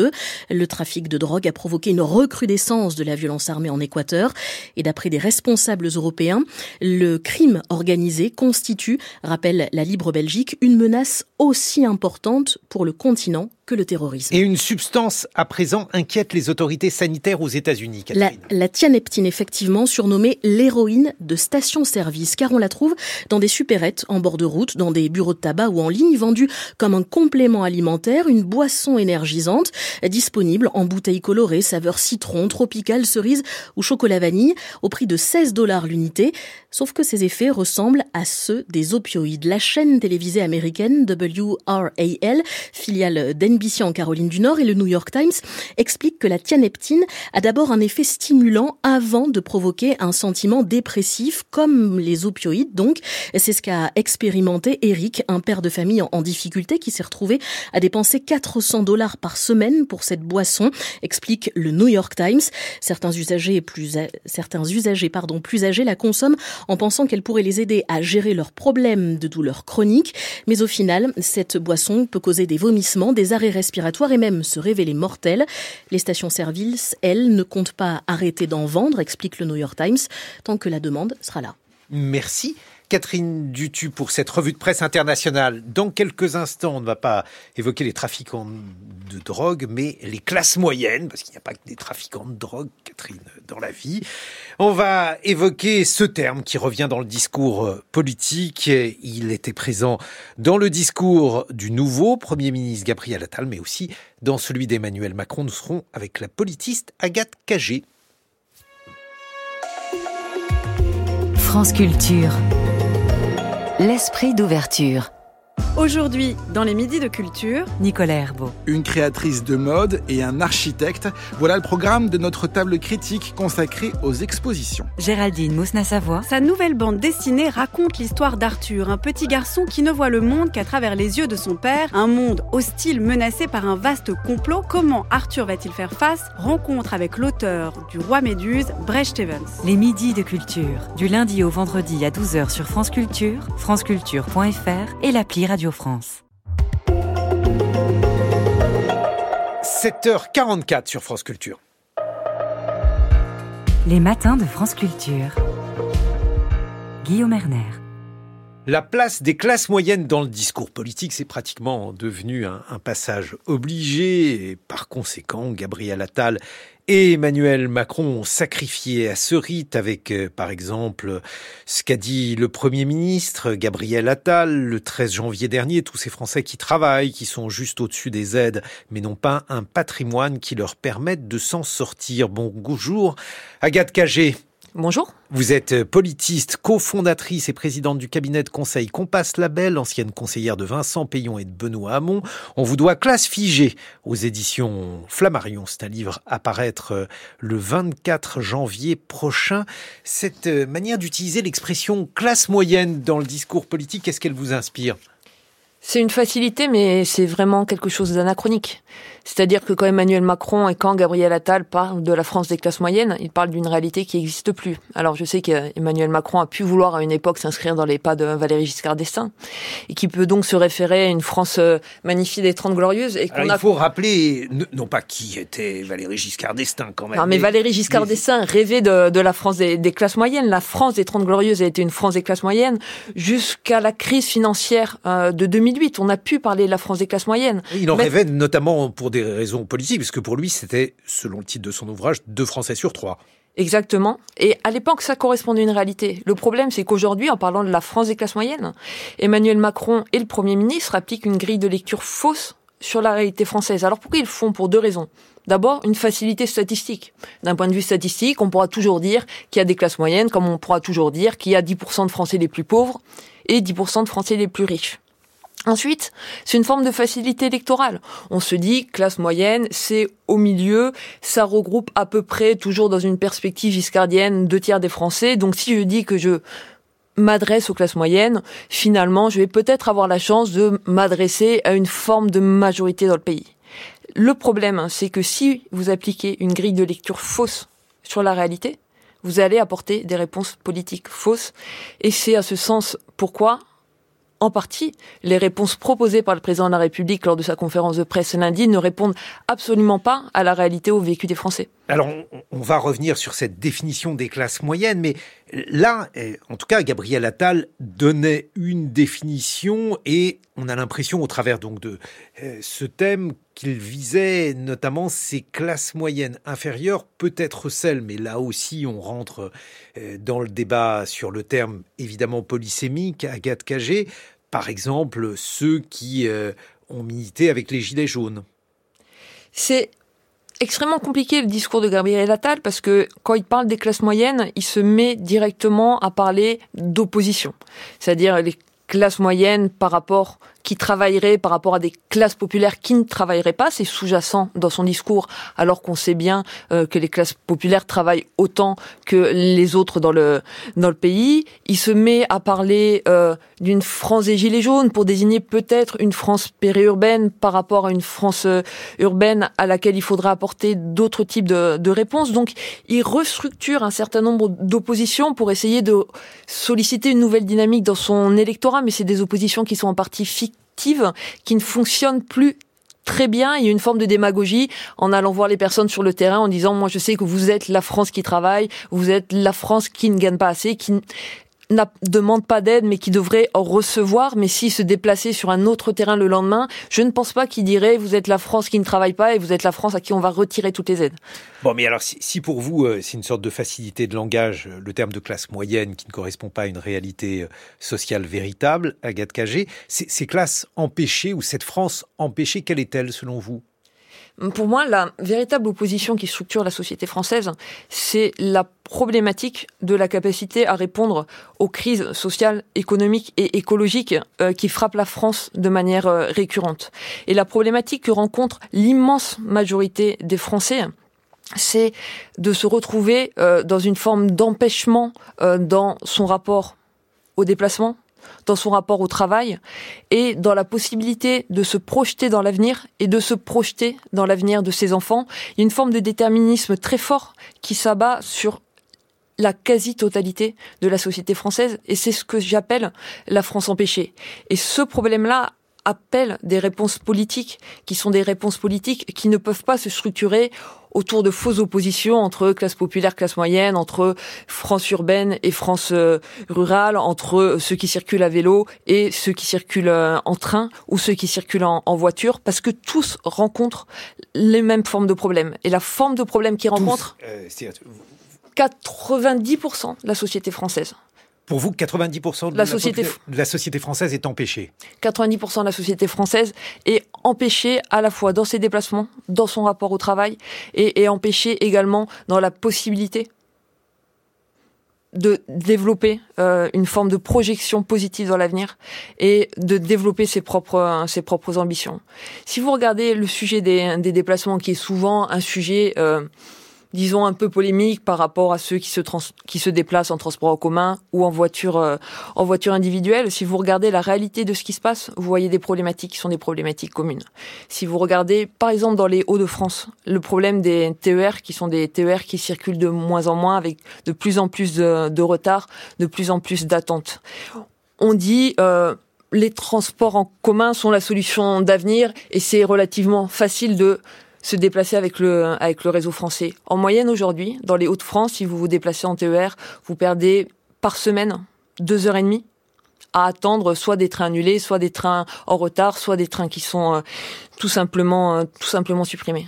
Deux heures et demie par semaine, ça peut paraître pas grand-chose sur une vie de travail. Non, si non, vous faites le cumul, si vous faites le, Ça, ça semble effectivement tout à fait pénible et, et- et on en si a vous faites le, parlé. Mais, mais- le mais vous cumul par- sur, sur- si vous faites le cumul sur une vie de travail, ça correspond à six mois d'attente sur les sur les quais. C'est la même problématique que rencontrent les personnes qui vivent dans le Grand Paris avec l'annulation récurrente des RER et c'est la même problématique que rencontre un grand nombre d'automobilistes euh, quand ils ont plus accès aux zones à faible émission parce que euh, leur voiture date euh, date un peu. Donc vous avez des problèmes similaires pour des personnes qui sont dans des situations a priori différentes mais qui se retrouvent dans une forme d'empêchement. Mais vous, voulez dire, euh, Agathe Cagé, que euh, l'empêchement des déplacements géographiques est une métaphore, la cause de l'empêchement des déplacements sociaux? Parce que lorsqu'on parle de société figée, on parle de, de société euh, figée dans la reproduction des classes sociales, l'incapacité de, de sortir de sa condition.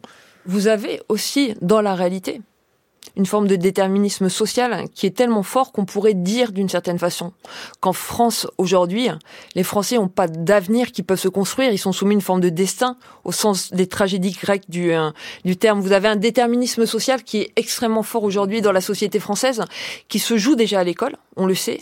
En France, le poids du déterminisme scolaire est extrêmement élevé, bien plus élevé que dans quasiment tous les autres pays du monde. On dit qu'on est quasi champion du monde du déterminisme scolaire. Ça veut dire qu'en France, le destin scolaire des enfants se joue avant même qu'ils soient rentrés en Le déterminisme maternelle. social est moins important aux est moins important qu'aux États-Unis, par exemple.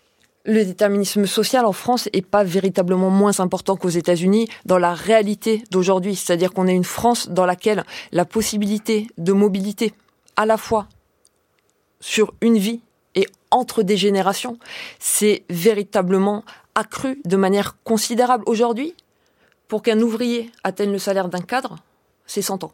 C'était pas le cas dans la France des classes moyennes et c'était pas le cas dans la France des Trente Glorieuses. Si vous considérez aujourd'hui que la France est la même que celle d'il y a 50 ans, vous allez dire j'apporte le même type de réponse et je vais apporter des solutions. Sauf que les choses ont véritablement changé et que le déterminisme, le poids du déterminisme, s'est véritablement renforcé. Il y a un chiffre qui est véritablement intéressant par rapport à la situation française. Vous avez aujourd'hui, quand vous les interrogez, 9 Français sur 10 qui se sentent personnellement concernés par la pauvreté. Si vous regardez nos voisins, c'est 6 Allemands sur 10, c'est 5 Italiens sur 10. Non, là, effectivement, ça, ça, c'est une spécificité française, mais comme vous le savez, par exemple, les, les inégalités, euh, c'est-à-dire le, le qui de, un certain nombre d'indices statistiques euh, montrent que la société française est largement moins inégalitaire que, que d'autres sociétés. J'ai évoqué eh, la société euh, américaine, mais, mais il y aurait d'autres exemples. Euh, Agathe Cagé, vous êtes sûr de, de ne pas noircir le, le tableau? Je ne noircis pas le tableau parce qu'il y a des solutions qui sont, qui sont possibles. Ce que je dis, c'est deux choses. La première chose, c'est que si on applique des grilles de lecture anachroniques sur la société française, on n'apportera pas les bonnes réponses aux besoins de la société française.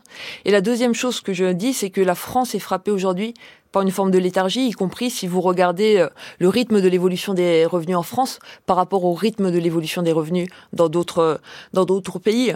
L'évolution moyenne ces dernières années des salaires en France, c'est 0,5%. Ça veut dire que si aujourd'hui, en 2024, je gagne 1500 euros par mois, en 2034, je gagnerai 1577 euros par mois. Mon gain mensuel, en rythme moyen, vous en France aujourd'hui, ça sera en- moins. vous- euh, parce que Ça sera- ça sera- le, le ça sera- SMIC a beaucoup augmenté du fait de l'inflation. Le, SMIC a beaucoup augmenté du fait de l'inflation récemment. Donc vous parlez en quoi? En euros constants?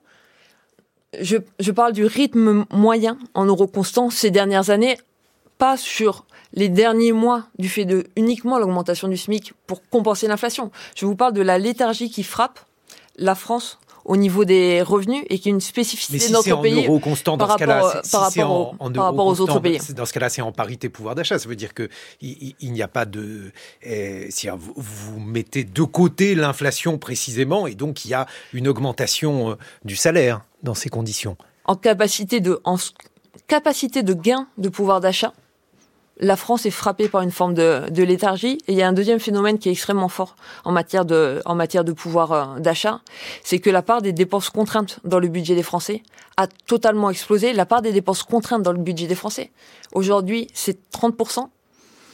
Il y a 40 ans, la part des dépenses contraintes, elle était inférieure à 15%. Ça veut dire que les Français sont extrêmement contraints dans l'utilisation euh, de leurs revenus aujourd'hui et ils ont un pouvoir d'achat qui est tellement contraint que vous avez un, économiste qui s'appelle Igor Martinache qui dit pour la France aujourd'hui, il ne faut pas qu'on parle de pouvoir d'achat, il faut qu'on parle d'un pouvoir d'achat. Bon, on, va essayer de, de, revoir ces différentes catégories et euh, ces différents jugements que vous venez de, faire, Agathe Cagé, sur euh, la situation donc euh, des différentes classes sociales en France dans quelques instants, puisque vous serez rejointe par le sociologue Louis Chauvel. 7h56 sur France Culture.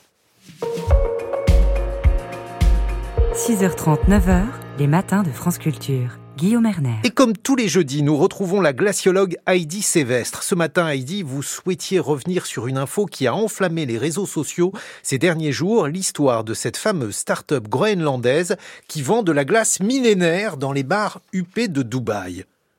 Oui, Guillaume, alors je voudrais un peu calmer le jeu sur cette info. Déjà, il faut dire, je déplore les insultes, alors parfois très violentes, hein, qui ont été envoyées à ces entrepreneurs groenlandais. Mais il faut dire que cette histoire, elle est assez étonnante.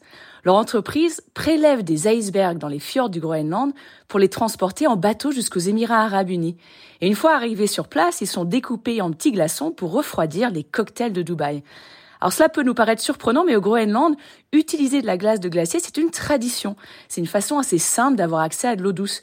Nous aussi, les glaciologues, on a l'habitude d'utiliser l'eau et la glace de glacier pendant nos expéditions. Mais quel est l'intérêt d'avoir ces glaçons plutôt que des glaçons faits avec de l'eau du robinet?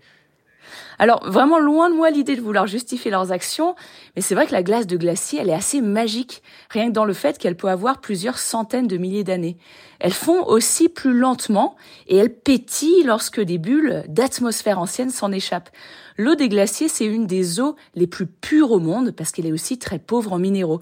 Et cela lui donne apparemment un goût unique. Mais comment justifier le coût environnemental d'une telle opération, surtout si la glace est envoyée à Dubaï, à 17 000 km des fjords du Groenland?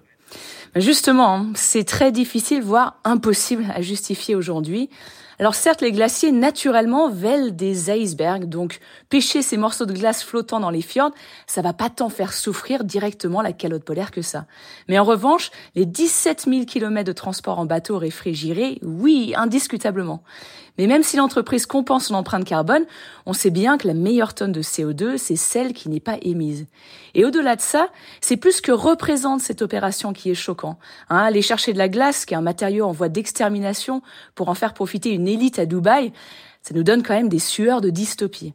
On sait aujourd'hui que 1% des plus riches de la planète émettent autant de gaz à effet de serre que les deux tiers des plus pauvres. Et que ce sont les plus vulnérables qui vont le plus souffrir du changement climatique. Alors il est urgent de moins polluer et c'est pas en créant de nouveaux besoins complètement superficiels qu'on y arrivera. Mais est-ce que les Groenlandais sont les seuls à vendre de la glace de glacier? Alors eh bien non, hein. il y a aussi une entreprise américaine qui collecte des icebergs, cette fois-ci en Alaska pour en faire des glaçons vendus aux États-Unis.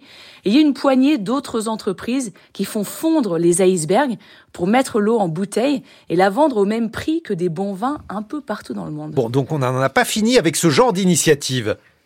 Ouais, c'est sûr. Alors, évidemment, on trouve ça complètement fou, mais quand on est au Groenland, les options de diversifier l'économie ne font vraiment pas légion. J'espère voir un jour le développement d'initiatives en Arctique qui ne participent pas à scier la branche sur laquelle les Groenlandais sont assis et nous aussi. Et en attendant, ne nous trompons pas de cible. Alors oui, cette équipe groenlandaise sous-estime peut-être sa véritable empreinte environnementale, mais c'est pas la seule et l'unique responsable de la fonte des glaces.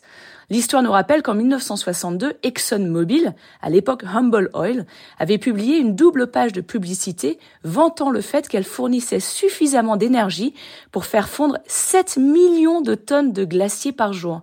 Une étude scientifique publiée hier dans le journal Nature montre que le Groenland perd maintenant en moyenne 30 millions de tonnes de glace par heure la lutte contre la fonte des glaces a encore malheureusement de beaux jours devant elle. Merci Heidi Sévestre, 8 heures sur France Culture.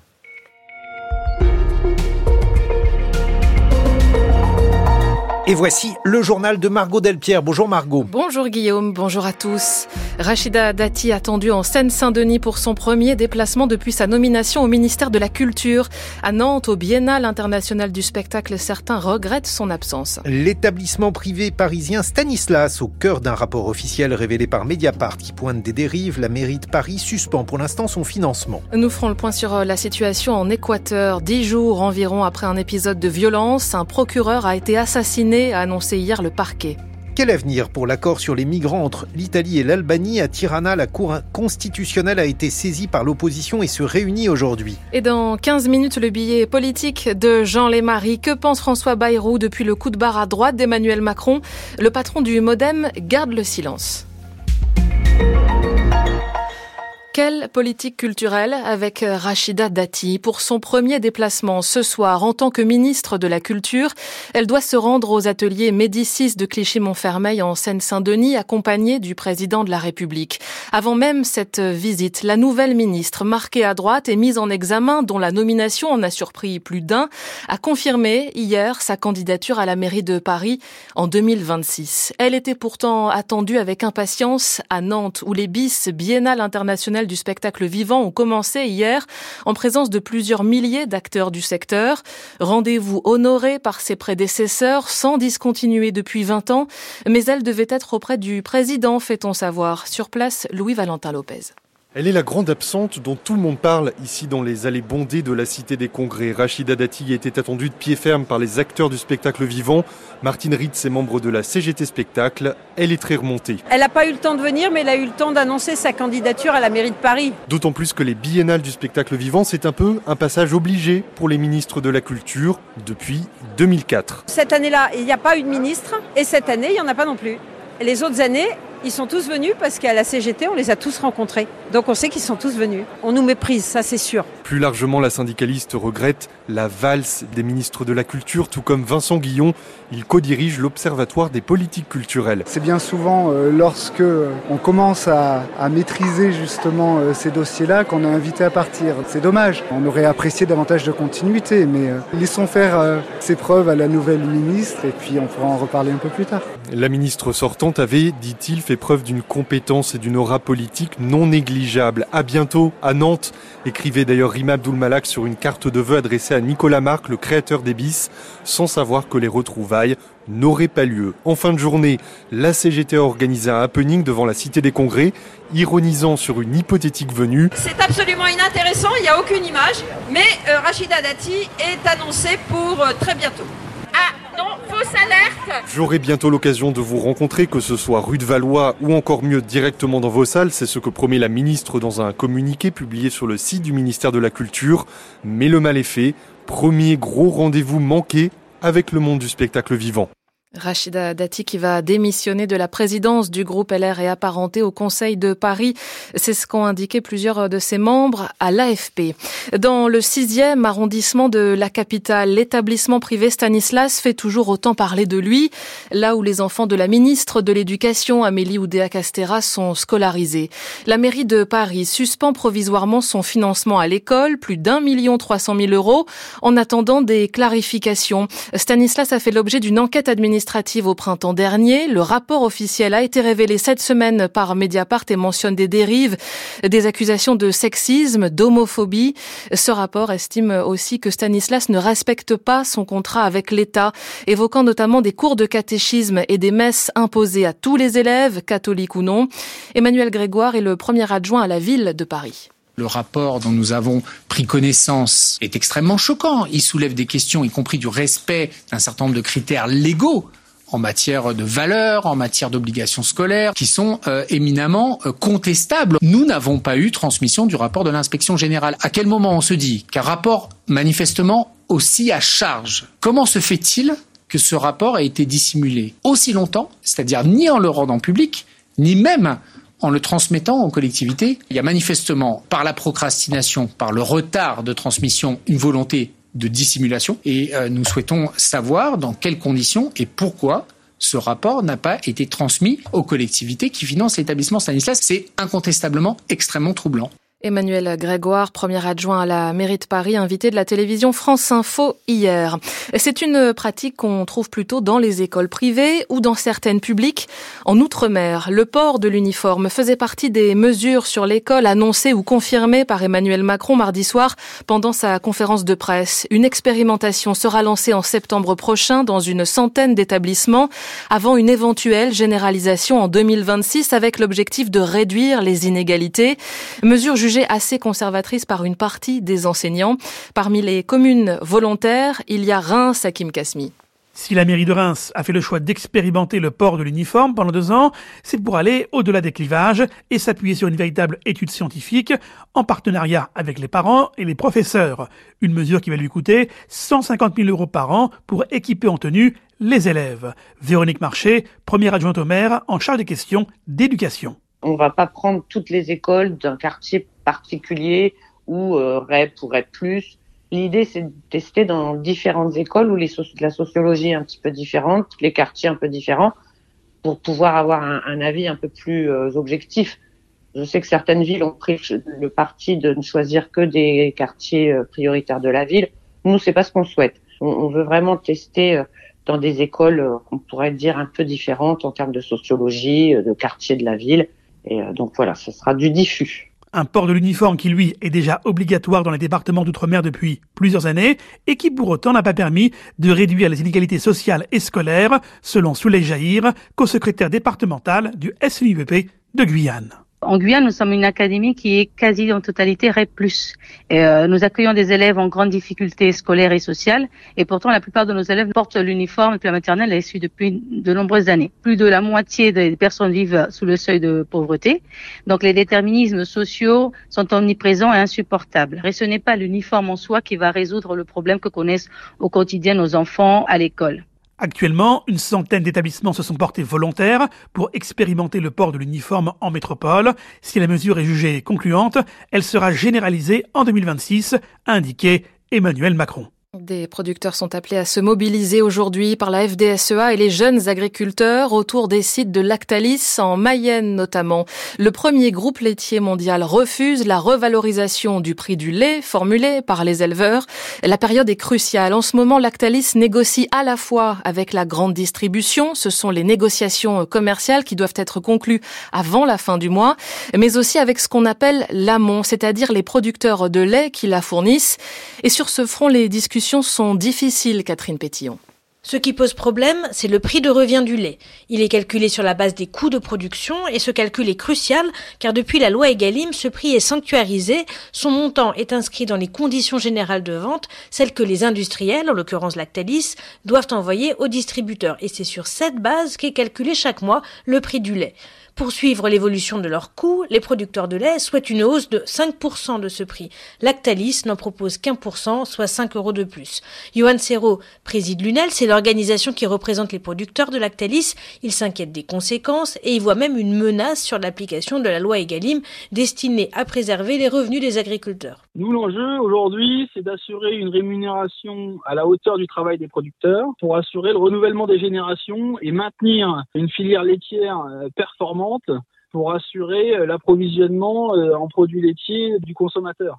Si les producteurs ne sont pas rémunérés à une juste hauteur, ils vont se décourager, arrêter la production et on sera dépendant entièrement des importations très vite.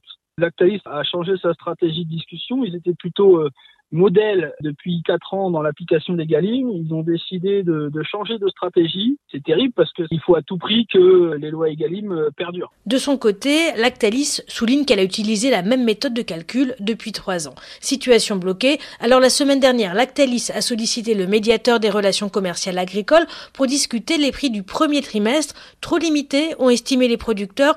Ils ont refusé et déposé mardi une autre demande de médiation. 8h09 sur France Culture, la suite du journal de Margot Delpierre en Équateur, toujours en état d'urgence, un procureur a été assassiné hier. Le pays gangréné par le trafic de drogue a subi des violences au début du mois après l'évasion d'un chef de gang redouté, Adolfo Macias. Le 9 janvier, des hommes armés ont même fait irruption en direct sur le plateau d'une chaîne de télévision publique. Eh bien, hier soir, la justice a annoncé que le procureur en charge de cette enquête avait été assassiné, tué par balle, alors qu'il se trouvait au volant de sa voiture. Un choc de plus dans ce petit pays d'Amérique du Sud, Julie Pietri. Des hommes visages masqués, certains cagoulés, qui forcent les employés, les journalistes à se coucher au sol avant d'être arrêtés. Ce 9 janvier, il n'y a pas eu finalement de victimes, mais le pays est sidéré et un homme, le procureur César Suarez, est alors chargé de l'enquête. Lui qui combat le crime organisé dans la région de Guayaquil, l'une des plus dangereuses du pays. Il tente de comprendre qui, quel gang se cache derrière l'attaque. Hier soir, sur X, ex-Twitter, la procureure générale Diana Salazar a pris la parole. Pesar je tiens à exprimer mes plus sincères condoléances à sa famille, à ses collègues. César repose en paix. Nous devons être clairs, cet acte atroce est un message qu'on nous envoie pour le travail que nous réalisons. Je vais être catégorique. Les groupes criminels organisés, les terroristes n'arrêteront pas notre engagement pour la société équatorienne. L'Équateur vit en ce moment un conflit armé interne, a dit son président Daniel Noboa. Le pays a changé de visage en quelques années. La cocaïne produite au Pérou, en Colombie, arrive ici et les assassinats dans les rues ont explosé plus 800% entre 2018 et 2023. L'Équateur est devenu le premier pays d'origine de la cocaïne interceptée en Belgique et aux Pays-Bas. C'était à la une de la revue de presse internationale de Catherine Dutu ce matin, à retrouver en podcast sur le site de France Culture et l'application Radio France. Les députés britanniques ont donné hier leur feu vert à un projet de loi controversé pour expulser au Rwanda des migrants entrés illégalement au Royaume-Uni. Voilà une étape franchie pour le Premier ministre conservateur Rishi Sunak. Désormais, le texte doit être approuvé par la Chambre des Lords. L'Italie a quant à elle un accord avec l'Albanie. Il prévoit qu'une partie des migrants qui se dirigent vers Rome soient déroutés par des navires officiels italiens vers l'Albanie où leur dossier serait traité. C'est l'un des piliers de la politique migratoire de Giorgia Meloni, mais il pourrait être enterré avant même d'avoir vu le jour. À Tirana, l'opposition a saisi la Cour constitutionnelle qui doit se réunir aujourd'hui, Bruno Duvic. C'est la crainte que les droits de l'homme ne soient pas respectés et le manque de transparence de l'accord qui est en cause. À Tirana, l'opposition avance un argument qui devrait suffire à entraîner le rejet du texte. Selon elle, il n'a pas reçu le feu vert préalable du président de la République. À propos des droits humains, doivent être dirigés vers ces centres des hommes en bonne santé, pas d'enfants, pas de femmes, y a-t-il un risque que des familles soient séparées?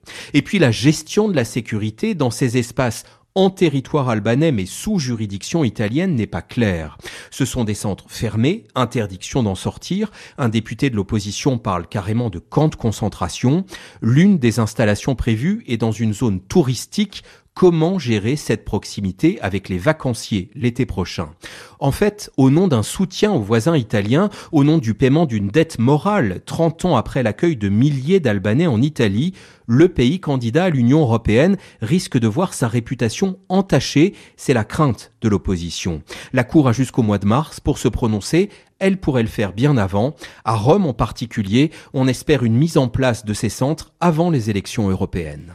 Amnesty attire l'attention sur le sort des Tchétchènes. L'ONG estime qu'il faut arrêter de les renvoyer vers la Russie où elles risquent, ils risquent de subir torture et violation des droits humains. Selon elle, le risque d'expulsion depuis la France a considérablement augmenté après l'attentat d'Arras en octobre dernier lorsqu'un Tchétchène a poignardé et tué un enseignant, Nathanaël Charbonnier. L'ONG estime que le drame d'Arras a eu des retombées sur l'ensemble de la communauté tchétchène en France et évoque l'expulsion à venir de plus d'une dizaine de personnes vers la Russie depuis l'assassinat de l'enseignant. Une politique de reconduite à la frontière assumée par les autorités françaises qui privilégierait leur opinion publique plutôt que le droit international, accuse Jean-Claude Samouillet, le président d'Amnesty France. Une sorte d'amalgame que certains responsables politiques font de considérer que tous les Tchétchènes ou tous les les Ingouches sont en puissance des extrémistes et des radicaux. Donc euh, nous, on voudrait casser ce récit. De toute façon, on ne peut pas euh, refouler une personne dans un pays où elle risque la torture, les mauvais traitements ou la mort. C'est un principe général du droit international. Donc il faut qu'on s'y tienne et on ne peut pas violer ce droit fondamental euh, qui est de ne pas renvoyer une personne euh, euh, où elle risque sa vie. Et Amnesty de rappeler le sort du Tchétchène Daoud Mouradov, renvoyé en Russie en 2012 et mort depuis dans des circonstances suspectes. Enfin, la France n'est pas le seul pays pointé du doigt par l'organisation. Croatie, Allemagne, Pologne et Roumanie sont également cités dans le rapport qui sort ce jeudi. Nathanaël Charbonnier, 25 départements des Hauts-de-France, de Normandie, d'Île-de-France et d'Auvergne-Rhône-Alpes sont placés en vigilance orange neige verglas par Météo France. Dans le Nord, les Hauts-de-France, les transports scolaires sont suspendus pour le deuxième jour consécutif. Pas de transport scolaire non plus en Seine-Maritime et en Seine-et-Marne. Les températures 4 degrés maximum à Lille et Paris cet après-midi, jusqu'à 17 à Toulouse. 8h15, les matins continuent, Guillaume Erner. Merci Margot Delpierre. Vers 8h50, vous retrouverez mes camarades François Saltiel, Un monde connecté avec euh, le rapport qui vient d'être publié par la Fondation des femmes et qui s'intéresse aux stratégies de mobilisation anti-avortement sur les réseaux sociaux. Lucille Como, dans son regard culturel, évoquera le théâtre de copie. On va évoquer la place dans le discours politique, notamment celui du Premier ministre Gabriel Attal, mais aussi euh, du président de la République Emmanuel Macron, des classes moyennes, classes moyennes à protéger. Nous sommes en compagnie de la politiste Agathe Cagé qui a notamment publié Classe figée aux éditions Flammarion. Elle sera rejointe par le sociologue Louis Chauvel auquel on doit les classes moyennes à la dérive aux éditions du Seuil et puis un billet politique avec vous, Jean Lémarie, bonjour. Bonjour à tous et à toutes. François Bayrou est mécontent. Pour lui, le gouvernement est trop à droite. François Bayrou, mécontent, va-t-il tout casser? France Culture. L'esprit d'ouverture. France Culture présente le FIPADOC, le Festival international de documentaires à Biarritz une édition exceptionnelle avec près de 170 œuvres programmées, cinéma, télévision, séries, réalité virtuelle et podcast. France Culture propose une séance d'écoute et d'échange le 23 janvier à la gare du Midi autour de LSD, la série documentaire Microbiote tous en sel. FIPADOC du 19 au 27 janvier à Biarritz, un partenariat France Culture. 8h17 sur France Culture.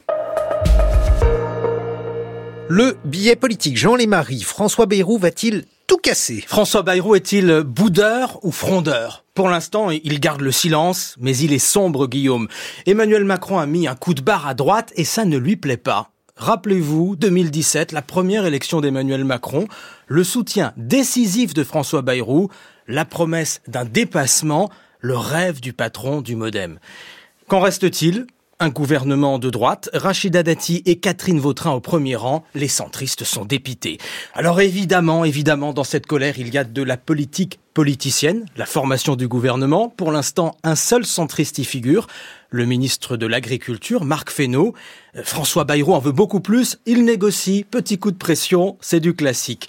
Mais ce mécontentement va plus loin. Vous avez entendu Richard Ramos, le député modem du Loiret, pour les européennes, il propose que son parti fasse bande à part, une liste autonome sans les macronistes.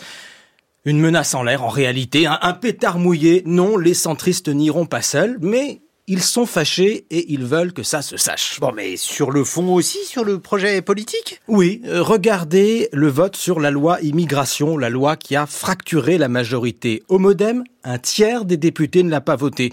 C'est beaucoup. Plus les mois passent, plus les divergences apparaissent. Je prends un autre exemple. Aujourd'hui, à l'Assemblée, les centristes vont défendre leurs propositions. C'est ce qu'on appelle une niche parlementaire. Ils peuvent choisir leur sujet. Quand ils mis en haut de la pile, le logement notamment, avec une proposition de résolution pour que le gouvernement en fasse plus sur euh, la location de longue durée, la construction, l'accès à la propriété, sujet hyper concret. À l'Assemblée, c'est devenu une habitude. Régulièrement, le président du groupe Modem, Jean-Paul Mattei, réclame aussi à Bruno Le Maire plus de justice fiscale. Alors, il n'y a pas de clash, pas d'affrontement. On reste entre partenaires. Aujourd'hui, tout restera cordial. Mais la ligne n'est pas la même ou plus la même. Pourtant, François Bayrou a longtemps travaillé avec la droite. Oui, mais il y a longtemps, justement, vous avez euh, prononcé le mot. Quand Jacques Chirac et Alain Juppé ont créé l'UMP en 2002, il a pris le large avec euh, l'UDF d'abord, puis avec le Modem. À l'époque, il a perdu des troupes, mais il a suivi sa ligne. Il s'est présenté trois fois, je le rappelle, à la présidentielle. Ça fait plus de 20 ans qu'il défend l'idée d'un bloc central en France. Voir revenir les sarkozystes, il n'aime pas ça. Soyons clairs, personne ne pense que François Bayrou a basculé à gauche, c'est le paysage qui change autour de lui. Emmanuel Macron et la majorité penchent de plus en plus à droite. Par contraste, le modem apparaît plus à gauche ou moins à droite. Euh, tout est une question de point de vue. Bon, mais François Bayrou va-t-il devenir un frondeur? C'est la question qu'on posait à l'instant. Non, évidemment. Pour l'instant, euh, François Bayrou a besoin d'Emmanuel Macron. Peut-il rompre avec lui? En a-t-il envie? Non. Euh, les brouilles entre eux ne vont jamais loin. Les critiques sont murmurées, jamais criées. Réalisme politique. Le modem ne peut pas se permettre de rester isolé. Seul, il n'est pas assez puissant. Mais l'inverse est vrai aussi. Le chef de l'État a besoin de François Bayrou, de sa cinquantaine de députés, bien sûr, et aussi de son capital politique. Il ne faut pas l'oublier, François Bayrou incarne le centre et donc l'esprit de 2017. Pour Emmanuel Macron, ça compte. Mais ensuite, le patron du Modem a une épée de Damoclès au-dessus de la tête. L'affaire des assistants parlementaires européens. Le jugement sera rendu dans quelques jours, le 5 février. François Bayrou sera-t-il condamné ou innocenté? Pour lui, ça peut tout changer, y compris Guillaume, pour 2027 car le centriste n'a pas renoncé à l'Élysée. Il a 72 ans, mais il dit souvent ⁇ Je suis providentialiste ⁇ Il pense que tout peut arriver. En 2027, Emmanuel Macron, lui, ne pourra pas se représenter. Qui affrontera le Rassemblement national? Bayrou peut-il rejouer Macron sans Macron, à la place de Macron, et après 10 ans de Macron? Pour l'instant, c'est de la fiction. Merci beaucoup, Jean Lémarie. Vous restez avec nous, on va parler des classes moyennes en politique. 6h30, 9h, les matins de France Culture. Guillaume Erner. 8h21, on évoque les classes moyennes en politique. Dans sa conférence de presse avant-hier, Emmanuel Macron a affirmé sa volonté de vouloir soutenir la France de l'angle mort, ces classes moyennes menacées de paupérisation, coincées entre les plus précaires qui bénéficient d'aides et d'allocations et les classes supérieures aisées. Ces populations font l'objet donc d'une attention renouvelée dans le discours politique à l'aube des prochaines échéances électorales. Nous sommes en compagnie d'Agathe Cagé, politiste, cofondatrice et présidente du cabinet de conseil Compass Label, ancienne conseillère de Vincent Payon et de Benoît Hamon. On, vous allez publier le 24 janvier prochain Classe figée aux éditions Flammarion et nous sommes en duplex avec Louis Chauvel. Bonjour. Bonjour. Louis Chauvel, vous êtes sociologue, chercheur à Sciences Po. On vous doit les classes moyennes à la dérive aux éditions du Seuil. Un mot tout d'abord pour définir ces classes moyennes, pour tenter d'essayer de, de clarifier cette expression évidemment polysémique. Euh, c'est à moi que vous confiez ce, cette mission. Euh, Écoutez, oui, puisque vous avez écrit les classes moyennes à la dérive, euh, je me suis dit. Voilà, mission impossible pour la raison que, en comparaison internationale, vous voyez que tous les pays ont des définitions extrêmement différentes des classes moyennes. Au cours, au fur et à mesure du temps, en France, l'expression a changé considérablement. Le point commun important partout sur la planète, c'est qu'il y a quelque chose entre l'aristocratie, les élites supérieures euh, la classe dirigeante euh, tout en haut euh, et le capitalisme, et tout en bas le prolétariat, les esclaves, les personnes qui qui obéissent, et que cet entre-deux a connu des modifications considérables entre l'époque de Balzac où on commençait à parler des classes moyennes jusqu'à jusqu'à nos jours. Il y a eu d'immenses fluctuations, des fluctuations extrêmement dangereuses politiquement, comme on le verra tout à l'heure certainement. Le point important, c'est Non, j'aimerais que vous clarifiez à, quoi pensez-vous que un monde de classe moyenne salariée euh, qui a culminé dans les années 80 au, au début de la période mitterrandienne, si vous voulez. Mhm. Ces classes moyennes salariées qui euh, n'étaient pas grand-chose au lendemain de la deuxième guerre mondiale sont devenues le, le centre, le, le, centre exact, le barycentre du monde social, économique et politique français et le centre du projet, du progrès et du projet social de grandes sociétés de classe moyenne salariée avec euh, État-providence, dense et avec euh, et avec euh, une école qui fonctionne et qui tire vers le haut l'ensemble de la société. Et typiquement, ce centre des classes moyennes, cette, ce centre de société de classe moyenne, ce sont avant tout les salariés intermédiaires, ce qu'on appelle mmh. aujourd'hui les professions intermédiaires. Aujourd'hui, on voit les professions intermédiaires comme plutôt euh, en en bas, si vous voulez. à l'époque, ces, ces professions intermédiaires étaient le fer de lance du projet et du progrès culturel, technologique, technocratique, organisationnel d'une société française qui se redressait. Je rappelle qu'à l'époque, avec 5% de croissance en termes réels par an pendant 30 ans, c'est tout l'écart entre le français moyen euh, qui marche à pied ou en transport en commun euh, dans des corons, euh, jusqu'à la France des maisons individuelles avec jardin de 500 mètres carrés et deux voitures par, euh, par foyer, euh, qui est l'idéal euh, de vie en dehors des vacances au sport d'hiver de, ces classes moyennes dont on parle. Ces classes moyennes qui représentent un gros tiers du salariat encore aujourd'hui ont connu une expansion extraordinaire de la première, de la deuxième guerre mondiale à nos jours, mais aujourd'hui, et c'est un petit peu l'objet du livre de Madame Cagé, c'est une classe moyenne qui est de plus en plus figée. Elle ne tenait que par la dynamique. Maintenant, le, le, ralentissement produit ce que l'on connaît de, de, de, euh, la bicyclette du président Mao. Euh, c'est comme la révolution. Euh, quand elle s'arrête, elle tombe.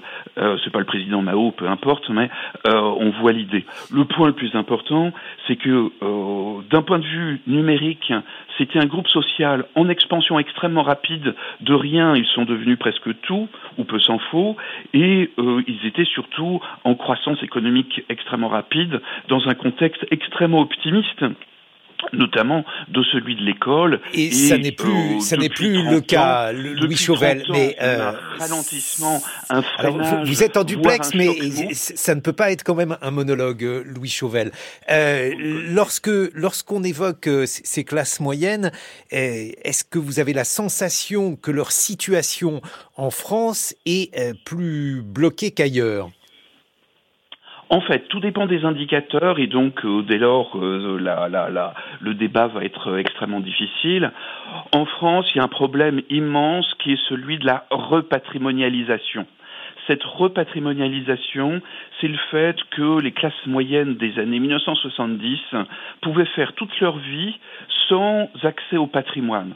Je rappelle qu'au début des années 80, un prof euh, euh, certifié euh, du secondaire à Paris pouvait acheter avec une année de salaire 9 mètres carrés 9 mètres carrés de, de, à Paris, le salaire permettait de se loger et de se loger décemment et d'épargner pour la génération suivante. Mhm. Aujourd'hui, la même personne ne peut acheter que 3 mètres carrés et ce ne sera pas dans le même quartier.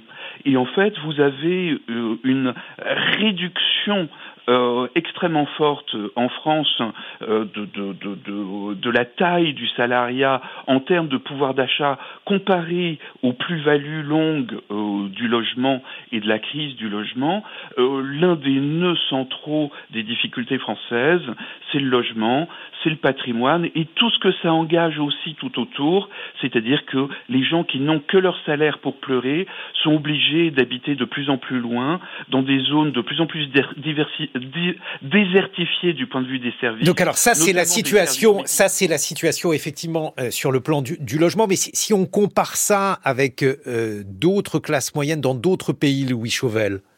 Pour le dire très vite, euh, nos jeunes compatriotes qui partent au Québec découvrent une société difficile, souvent plus avec des risques de pauvreté peut-être plus élevés, mais surtout avec une plus forte fluidité. C'est-à-dire que le problème de la société française, en plus de cette repatrimonialisation, c'est le fait que, comme le dit Akat, c'est un peu le titre de son livre, hein, euh, la société française est extrêmement figée du, par rapport au point de départ patrimonial et un petit peu euh, des diplômes, dans des sociétés comme, telles que le Québec, telles que euh, même la Suisse ou bien d'autres encore, il existe une seconde et une troisième chance qui donne de la fluidité encore à des sociétés mmh. qui ont connu aussi un temps une dynamique de repatrimonialisation. Et les petits Français qui sont aujourd'hui euh, sur le plateau de Montréal, euh, du Mont-Royal à Montréal, connaissent effectivement une fluidité dans les dans les deux sens. Agathe Cagé. Sur la base de, de ce constat qu'on partage avec Louis Chauvel, ce dont on a besoin aujourd'hui, c'est de retrouver une forme d'émancipation collective. La promesse d'Emmanuel Macron euh, des premiers de cordée, c'était la promesse d'une forme d'émancipation individuelle qui allait ruisseler sur le reste de la société. Ça n'a absolument pas fonctionné et en plus ça ne correspondait pas aux besoins ni aux attentes de ce que j'appelle les classes figées. On a besoin d'une émancipation collective qui passe par l'école, qui passe par le travail, qui passe également par une forme démocratique dans laquelle on cesse euh, d'assommer les Français d'injonctions à la résilience, mais à travers laquelle on construit démocratiquement avec eux les transitions qu'on devra qu'on devra conduire. Le rôle émancipateur de l'école, c'est quelque chose qu'on a perdu et c'est quelque chose qui est fondamental. Le rôle de l'école en France et le rôle de l'école républicaine, c'est pas de faire un tri entre les élèves. Le rôle de l'école républicaine, c'est de faire réussir au plus haut niveau tous les élèves. Or, qu'est-ce qui se passe aujourd'hui du fait du poids du déterminisme scolaire?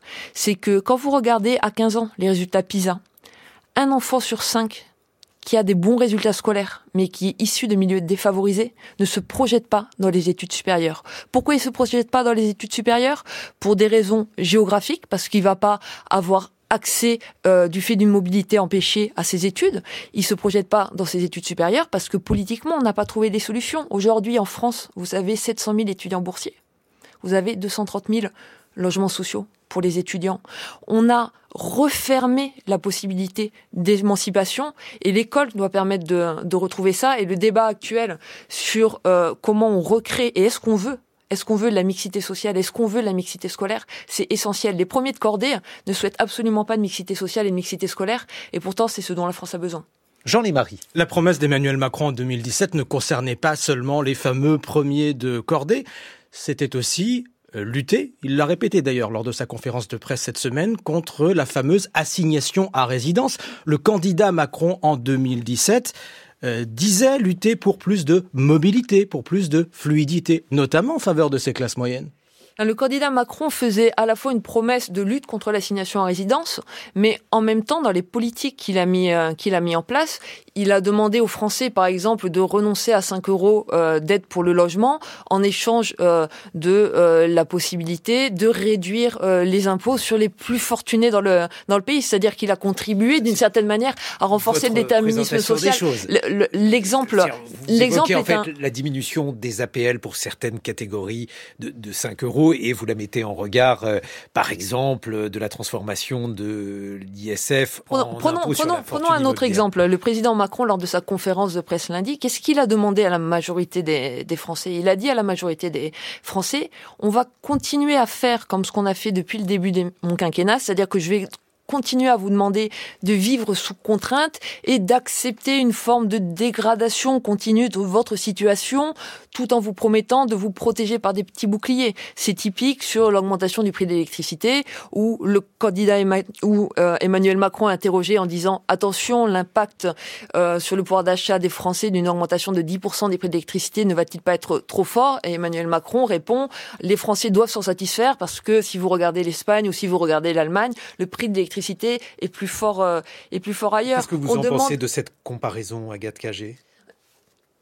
Le besoin aujourd'hui véritable, c'est de redonner une possibilité. Non, non mais il, faut faire des comparaisons internationales parce que non, mais en comparaison évoquer internationale, la France euh, comme si c'était un pays suspendu dans les nuages, c'est-à-dire que les tarifs de l'électricité et de l'énergie ont augmenté dans un contexte particulier. Donc, par rapport à ça, ces boucliers, vous consacrez le dernier chapitre de classe figée à ces boucliers que vous qualifiez de, de petits, mais d'autres pays ne les ont pas faits. Non, mais le bouclier tarifaire, a réussi à protéger les, les Français et c'était nécessaire. La difficulté aujourd'hui, c'est qu'on retire le bouclier et qu'on dit aux Français. en fait, ces boucliers ne sont pas petits, c'est le fait qu'ils soient supprimés C'est-à-dire que, au lieu de proposer des solutions de long terme, on protège à très court terme et tout d'un coup, on met les Français face à des murs qui fragilisent les. Autre, autre exemple sur les classes moyennes, Agathe Cagé. Sur, euh, pendant la période du Covid, il y a eu un certain nombre d'aides euh, en France qui n'ont pas été mises en place euh, dans d'autres pays. Non, mais le, le but, la véritable question, c'est quel est le but du politique. Est-ce que le but de politique, c'est de proposer aux Français une forme d'horizon de protéger Non, mais de proposer aux Français une forme d'horizon émancipateur en leur disant on va vous proposer un projet qui va vous permettre demain de retrouver de la marge de manœuvre en termes de consommation, en termes d'accès à la propriété, en termes d'un travail qui est pas seulement le mot qu'emploie soit Emmanuel Macron, un job, mais un véritable métier. Ou est-ce que je vais vous dire, écoutez, soyez contents, en France, la situation est quand même un tout petit peu meilleure que les quelques exemples que je prends chez mes voisins, parce que sur d'autres exemples, la situation est beaucoup plus compliquée en France. Et comme je trouve des comparaisons où la situation française est mieux qu'ailleurs, alors s'il vous plaît, ne mettez pas en avant les difficultés. Le véritable mmh. rôle du politique, à mon sens, au regard de la situation d'empêchement dans laquelle se trouve la majorité des Français, c'est de retrouver un horizon émancipateur et de pas leur demander de considérer que la dégradation de leur situation, c'est peut-être difficile, mais comme ça peut être pire ailleurs, ils devraient s'en contenter. Qu'est-ce que vous en pensez, Louis Chauvel? Oui, en fait, cette question de comparaison internationale souligne avant tout le fait que ce qui est spécifique à la société française, c'est que euh, les classes moyennes et les classes moyennes inférieures sont extrêmement demandeuses, euh, on peut appeler ça de projet d'émancipation, on peut appeler ça de projet de, de démocratie euh, qui puisse inclure économiquement et socialement la majorité de la population. La dernière fois que le président a convoqué tous les tous les intellectuels de France et de Navarre, c'était juste au moment du, mouvement des Gilets jaunes. On se rappelle le mouvement des Gilets jaunes, une extrême frustration, beaucoup plus forte en France que n'importe où ailleurs, euh, qui est euh, qui était à l'époque relayée par les petites classes moyennes, en particulier d'indépendants. Je vous fais pas un rappel intégral sur ce qu'était le mouvement le mouvement des Gilets jaunes. Euh, la situation était quand même très difficile. Paris avait été quasiment mise à sac, si vous voulez euh, sur les Champs-Élysées, et bien évidemment au palais de l'Élysée, on commençait à s'inquiéter fort de, la situation. La situation aujourd'hui en France est à la limite encore pire, simplement parce que euh, le Covid est passé. Euh, le quoi qu'il en coûte, qui a coûté beaucoup, est passé lui aussi par là. La boîte à cash, c'est-à-dire la capacité à prélever de l'argent sur la population et sur les entreprises, la, capacité fiscale est devenue extrêmement faible. Les frustrations, par conséquent, vont augmenter considérablement en 2024, simplement parce qu'on n'en a pas, on n'en a plus les moyens.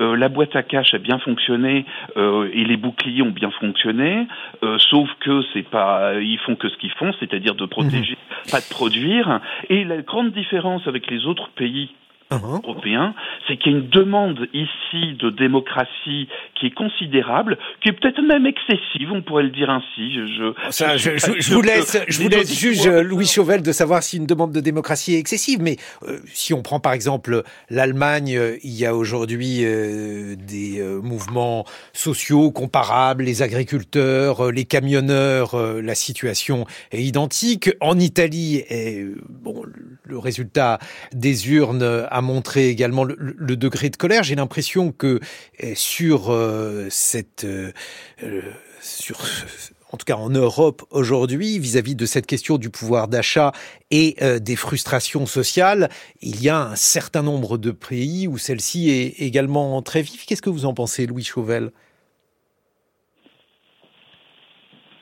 Louis Chauvel. Allô? Oui, euh, je, comme je le disais, l'extrême droite à 30%, c'est quelque chose d'extrêmement peu commun euh, à l'échelle européenne ou, ou, ailleurs. Ça signale effectivement des frustrations extrêmement fortes liées à un écart croissant entre le discours politique et les réalités économiques connues par euh, les vrais gens, si vous voulez et que cette situation-là, euh, beaucoup plus en France qu'ailleurs, donne lieu à, on va dire, des effondrements successifs de, de strates sociales, c'est-à-dire que les catégories populaires euh, maintenant. Mais pourquoi plus, en France Pourquoi plus en France? Parce que en, Italie, par exemple, cette sensation est, est très présente et c'est elle qui a amené au pouvoir Giorgia Meloni. Oui, sauf qu'on ne parle pas exactement du même type de, de du même type de tension. C'est-à-dire qu'en France, on a quand même un, un peu pris l'habitude de, de, raccourcir les élites à la guillotine ou de faire différentes choses. Il y a une demande de radicalité en France qui n'a absolument pas son équivalent. Ah, euh, Lorsqu'on met des postes fascistes au, au, au, pouvoir en Italie, je pense que la demande de radicalité, elle est, elle est là, un gars de cagé. Là où je partage ce que dit Louis Chauvel, c'est qu'il y a un besoin d'un nouveau souffle démocratique euh, en France. Il y a besoin de ramener euh, les Français vers les urnes. Et ça, ça passe par le fait tout simplement que les politiques tiennent leurs promesses. Parce que si les Français se sont éloignés des urnes, c'est en grande partie parce qu'ils considèrent que les responsables politiques, au moment des élections, leur font des promesses et ensuite ne les tiennent pas.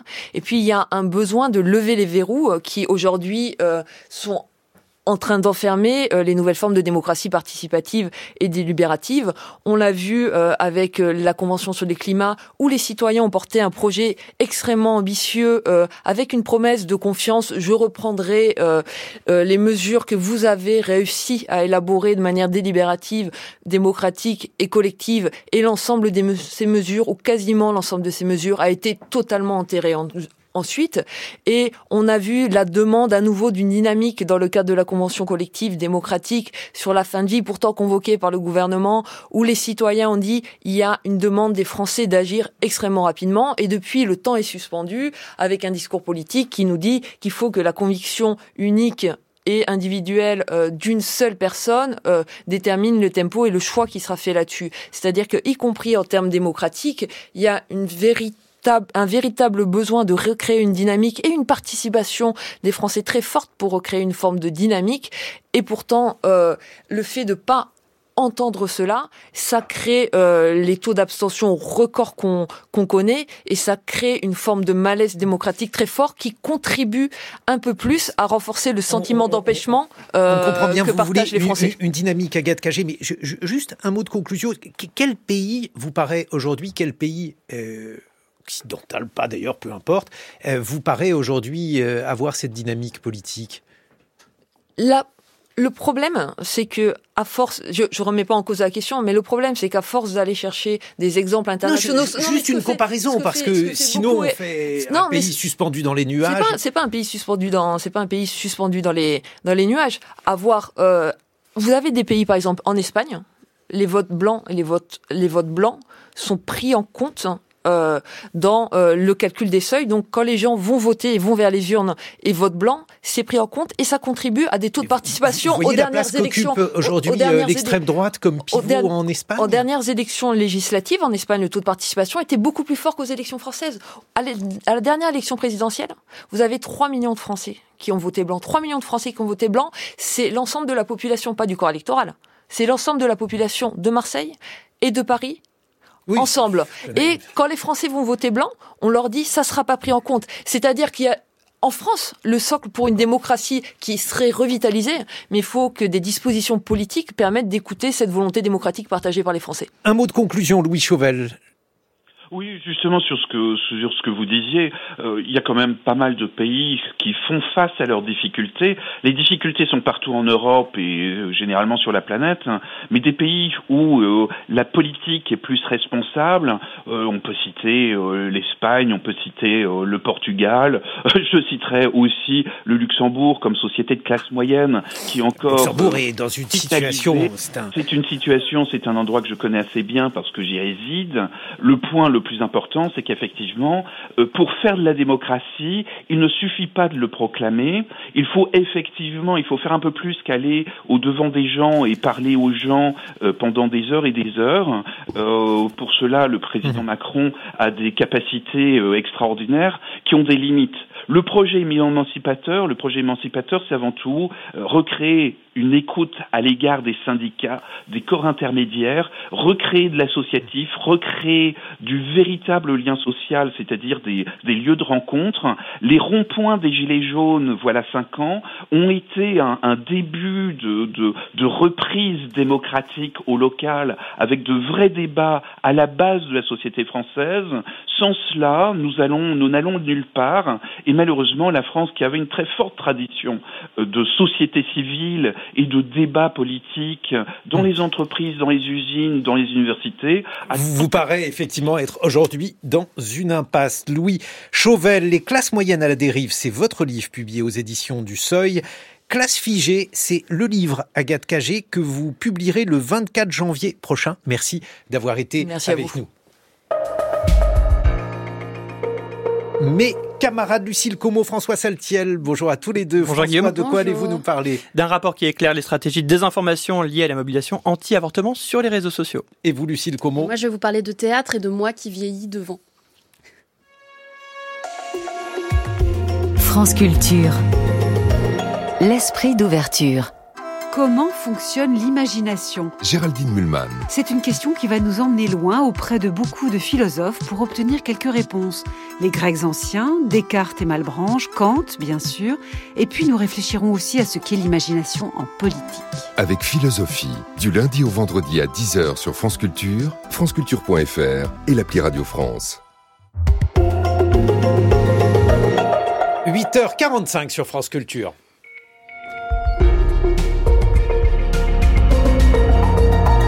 Le 845, le point sur l'actualité. Anne-Laure Chouin. Bonjour Anne-Laure. Bonjour Guillaume, bonjour à toutes et à tous. Une mobilisation des policiers est prévue aujourd'hui. Ils réclament des mesures de compensation avant les JO.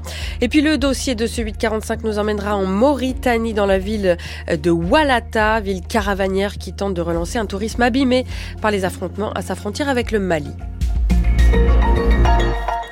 Ce sera service minimum aujourd'hui dans les commissariats de police. Les policiers sont invités euh, par leur syndicat à ne sortir qu'en cas d'appel du 17. 13 syndicats emmenés par Alliance et l'UNSA Police sont mobilisés pour réclamer des mesures exceptionnelles pendant la période des Jeux Olympiques. Plusieurs rassemblements sont prévus, notamment une grande mobilisation à Paris à midi. Euh, les syndicats qui demandent en outre un accompagnement financier et social pour compenser la demande de leur ministre de tutelle d'être mobilisés à 100% pendant les JO. Anne Fauquemberg. Pour permettre cette mobilisation exceptionnelle des forces de l'ordre, seuls 15 jours de congé seront autorisés entre le 15 juin et le 15 septembre prochain. Ce n'est pas sans poser question pour les policières et policiers qui ont des enfants. Rudy Mana est le porte-parole national d'Alliance. Malheureusement, dans la police, on a un taux de divorce qui est extrêmement important. Plus de 70% des policiers ont des divorces, donc des gardes alternés, donc des gardes d'enfants qui vont être très difficiles à gérer durant l'été. C'est le principal point, point d'inquiétude des policiers. Les syndicats réclament un accompagnement social, par exemple par le biais de chèques emploi-service universel pour faire garder les enfants. Ils demandent aussi une prime pour tous les personnels, insiste Marc Ocar, le secrétaire national d'UNSA Police. On demande simplement une prime pour tous les effectifs, c'est-à-dire euh, voilà des effectifs qui vont qui vont être déplacés forcément, mais des effectifs aussi qui vont euh, rester euh, sur place, mais qui vont être impactés bien évidemment par l'absence d'autres collègues qui eux seront partis renforcer différents sites. Aujourd'hui, au moment où on se parle, nous n'avons ni le montant exact ni les contours. Lundi dernier, Gérald Darmanin, le ministre de l'Intérieur, a reçu les trois premières organisations syndicales de la police. Il a exprimé son souhait de voir aboutir les mesures de soutien familial d'ici à la fin du mois de janvier. Pour les primes, le ministère de l'Intérieur évoque à ce stade entre 500 et 1500 euros de dédommagement en fonction de l'engagement de chaque policier, ce qui est loin de satisfaire les syndicats. C'est une information de Mediapart ce matin. Des perquisitions ont été menées euh, lundi dans les bureaux de Bercy dans le cadre de l'affaire dite Darmanin PSG. Celui qui était, qui était alors ministre des comptes publics en 2017 est soupçonné d'avoir accordé un traitement de faveur fiscale au club de foot parisien dans le cadre du transfert du joueur brésilien Neymar. Et puis la suite de la polémique liée au rapport sur l'école Stanislas, finalement rendu public là encore par Mediapart. Ce matin, le porte-parole de l'établissement catholique privé était sur plusieurs plateaux de télé et de radio. Le mot dérive est parfaitement à admettre, à affirmer Louis Manaranche sur France Info ce matin. Il parle de sortie de piste et non d'ambiance généralement sexiste et homophobe.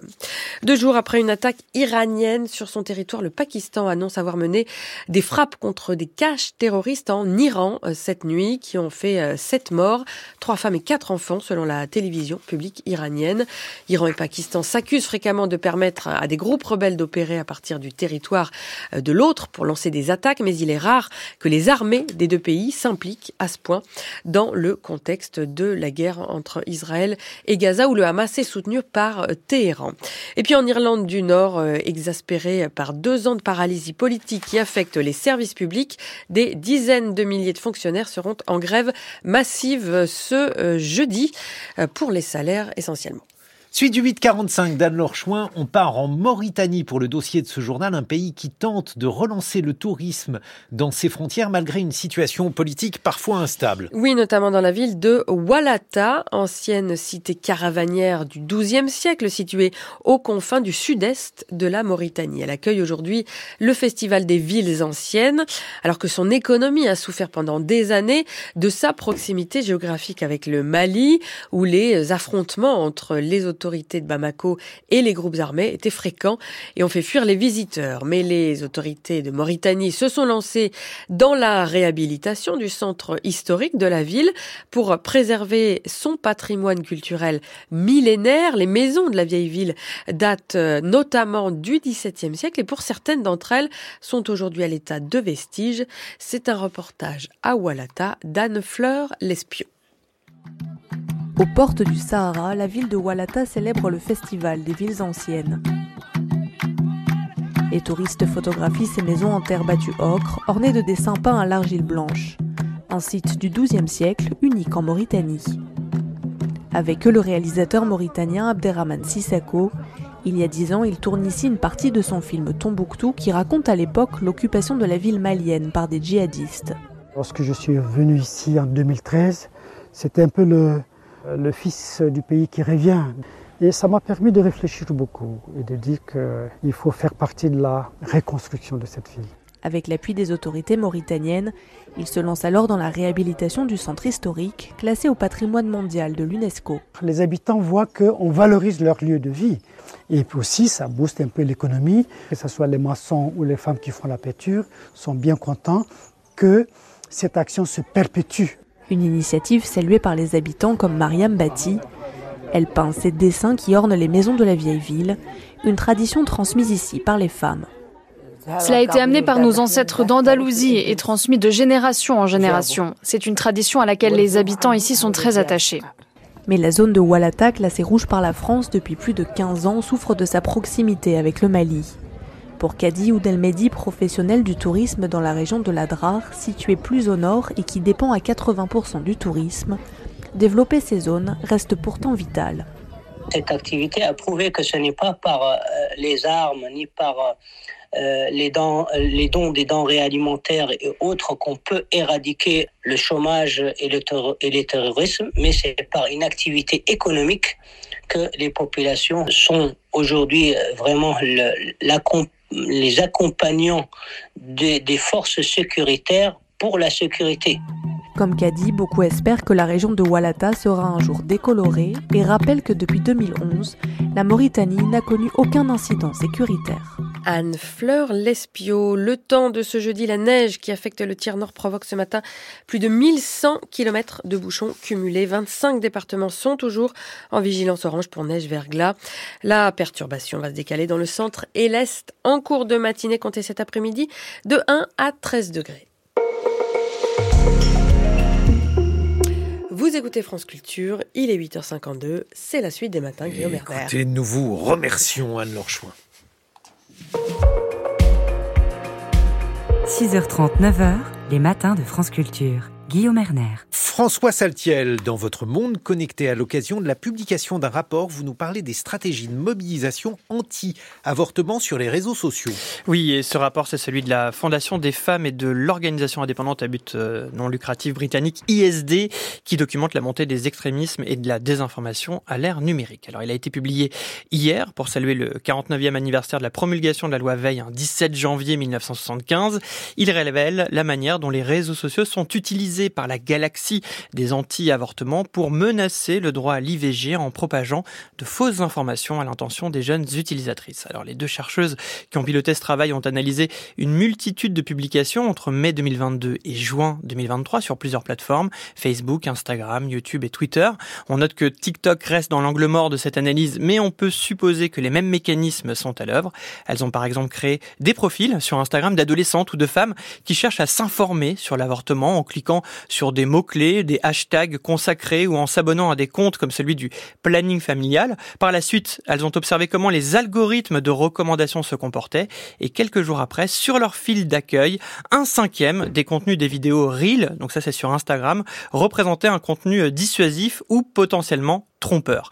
Des discours qui nourrissent des affirmations fallacieuses sur la souffrance présumée du fœtus avorté ou sur les effets secondaires de l'IVG. Sur Facebook, des pages anti-avortement trompent l'internaute en se présentant comme des pages d'information neutres, neutres mais s'y logent uniquement des témoignages d'expériences négatives impossibles à vérifier. Seul YouTube dispose de règles claires pour lutter contre certaines fausses informations sur l'avortement. La plateforme américaine interdit les contenus qui contredisent les recommandations des autorités sanitaires locales ou de l'OMS. Évidemment, la modération, comme souvent, y est défaillante. Intéressant de rappeler aussi qu'en 2017, un texte de loi a étendu le délit d'entrave à l'avortement au site internet, ce qui explique que Google est moins utilisé aujourd'hui à ces fins que les réseaux sociaux où se reporte cette mobilisation anti-avortement. Et qui retrouve-t-on derrière cette mouvance? Alors dans la cartographie des émetteurs de contenu, on retrouve sans grande surprise des sites ou personnalités euh, catholiques conservatrices, des royalistes et évidemment euh, des militants venus de l'extrême droite. Le parti hein, d'extrême droite dispose en France historiquement d'une grande expertise sur le fonctionnement des réseaux sociaux, sur leur mécanique euh, algorithmique ou encore sur leur stratégie, sur la stratégie employée pour amplifier des messages. Les deux organisations à l'origine du rapport alertent donc sur la difficulté pour une utilisatrice de pouvoir s'informer correctement sur le droit à l'avortement sans être exposée à de la désinformation, surtout dans une période où le droit à l'avortement est remis en question à l'ouest, dans certains États américains, et à l'est, où la législation se durcit dans plusieurs pays d'Europe, comme la Pologne ou la Hongrie. Alors à l'heure où l'on parle de réarmement euh, démographique, il faudrait aussi désarmer les agents de la désinformation. Merci François Saltiel. Lucille Como, ce matin, vous nous parlez du spectacle d'une jeune compagnie, le Moonstrom Théâtre, qui joue en ce moment au théâtre du Rond-Point à Paris. Oui, du jeune théâtre entre guillemets. Hein. La compagnie a été fondée en 2012, surtout parce qu'elle attire un public particulièrement jeune. C'était encore le cas dans la grande salle du théâtre du Rond-Point à deux pas des Champs-Élysées, pas vraiment hein, réputé pour ça. J'y ai constaté douloureusement un peu que je ne l'étais plus tant que ça, jeune. Monsieur, en tout cas, dans mes réflexes. relatif, hein, Eh ben, peut-être pas au théâtre. Je me suis trouvée assez perplexe et en même temps assez excitée par ce spectacle tout à fait inusuel pour moi. Alors, qu'est-ce que c'est? C'est la juxtaposition de deux pièces, l'homosexuel ou la difficulté de s'exprimer et les quatre jumelles, deux œuvres de copie, un auteur dont on réentend parler avec joie hein, ces dernières années, notamment à l'occasion de plusieurs rééditions. Copie est né en 1939, mort en 1987, c'est un auteur de théâtre mais de romans aussi, d'origine argentine, exilé en France, c'est une figure du mouvement gay, élaborant une littérature de l'absurde, très burlesque, fondée sur des situations aberrantes. En l'occurrence, une sorte de vaudeville dégradé, hein, dans lequel des personnages qui ont tous plus ou moins changé de sexe s'écharpent autour de la grossesse illégitime et vite avortée de la jeune fille de la maison, puis un jeu de massacre grotesque dans lequel deux sœurs débarquent chez deux autres pour les détrousser et entre piqûres d'héros et sniffage de cocaïne s'entretuer à l'infini sans jamais vraiment se tuer. Sur la scène du théâtre, tout ça est figuré très littéralement, hein, le grand guignol, le faux sang qui gicle, la merde qui coule, la poudre blanche qui vole, on se bouscule, on se bute faussement au pistolet en plastique, on arrache des costumes colorés et des postiches en mousse. Le tout est opéré par des comédiens masqués, au visage sculpté dans d'éternelles grimaces. Ça crie, ça glisse, ça baise, mais le tout dans une espèce d'atmosphère bon enfant. En ça, le spectacle est assez fidèle à copie, hein, dont la manière est une sorte de théâtre de l'absurde très organique et très vitaliste. Mais alors, ça vous a mise mal à l'aise? Alors c'est pas copie hein, qui m'a mise mal à l'aise, ce n'est pas le caractère en fait faussement subversif du spectacle, dont le côté queer est une donnée totalement assimilée, kitsch comme un vieux truc déjà, et la violence tout à fait grotesque. Copie j'aime beaucoup, il y a quelque chose d'une désinvolture dans la langue qui me fait beaucoup rire. Quand une phrase commence, on ne sait jamais où elle va chuter, ça j'aime beaucoup, hein, cette espèce d'arbitraire dans l'écriture. Non, ce qui m'a bousculé dans mes réflexes, c'est le côté kermesse du théâtre tel que le pratique le Moonstrom, qui semble avoir une confiance infinie dans ses moyens les plus archaïques, la pantomime, la grimace, le côté guignol qui fait pampan cucu, les chiffons, les couleurs, le truc artisanal de la chose, des artifices qu'un certain théâtre, celui que ma génération probablement a le plus fréquenté jusque-là et toujours, très cérébral, avec des tas d'écrans et d'ironie dedans, a complètement escamoté. Les clowns, le maquillage, les chutes en cascade ont produit chez moi une sorte de gêne, tandis qu'à côté de moi, dans le public, ça riait dans tous les sens à gorge déployée. J'ai mis du temps à retourner cette espèce d'inconfort en réflexion, et finalement c'était plutôt libérateur d'ainsi constater, le temps de la représentation, un déplacement. Peut-être que c'est une bonne nouvelle, cette espèce de naïveté un peu confondante, hein, qui change assez fondamentalement le rapport entre la scène et la salle et crée pas une adhésion, le burlesque empêche absolument ça, mais une sorte de décalage bienvenu de perception. Merci, Lucille Como.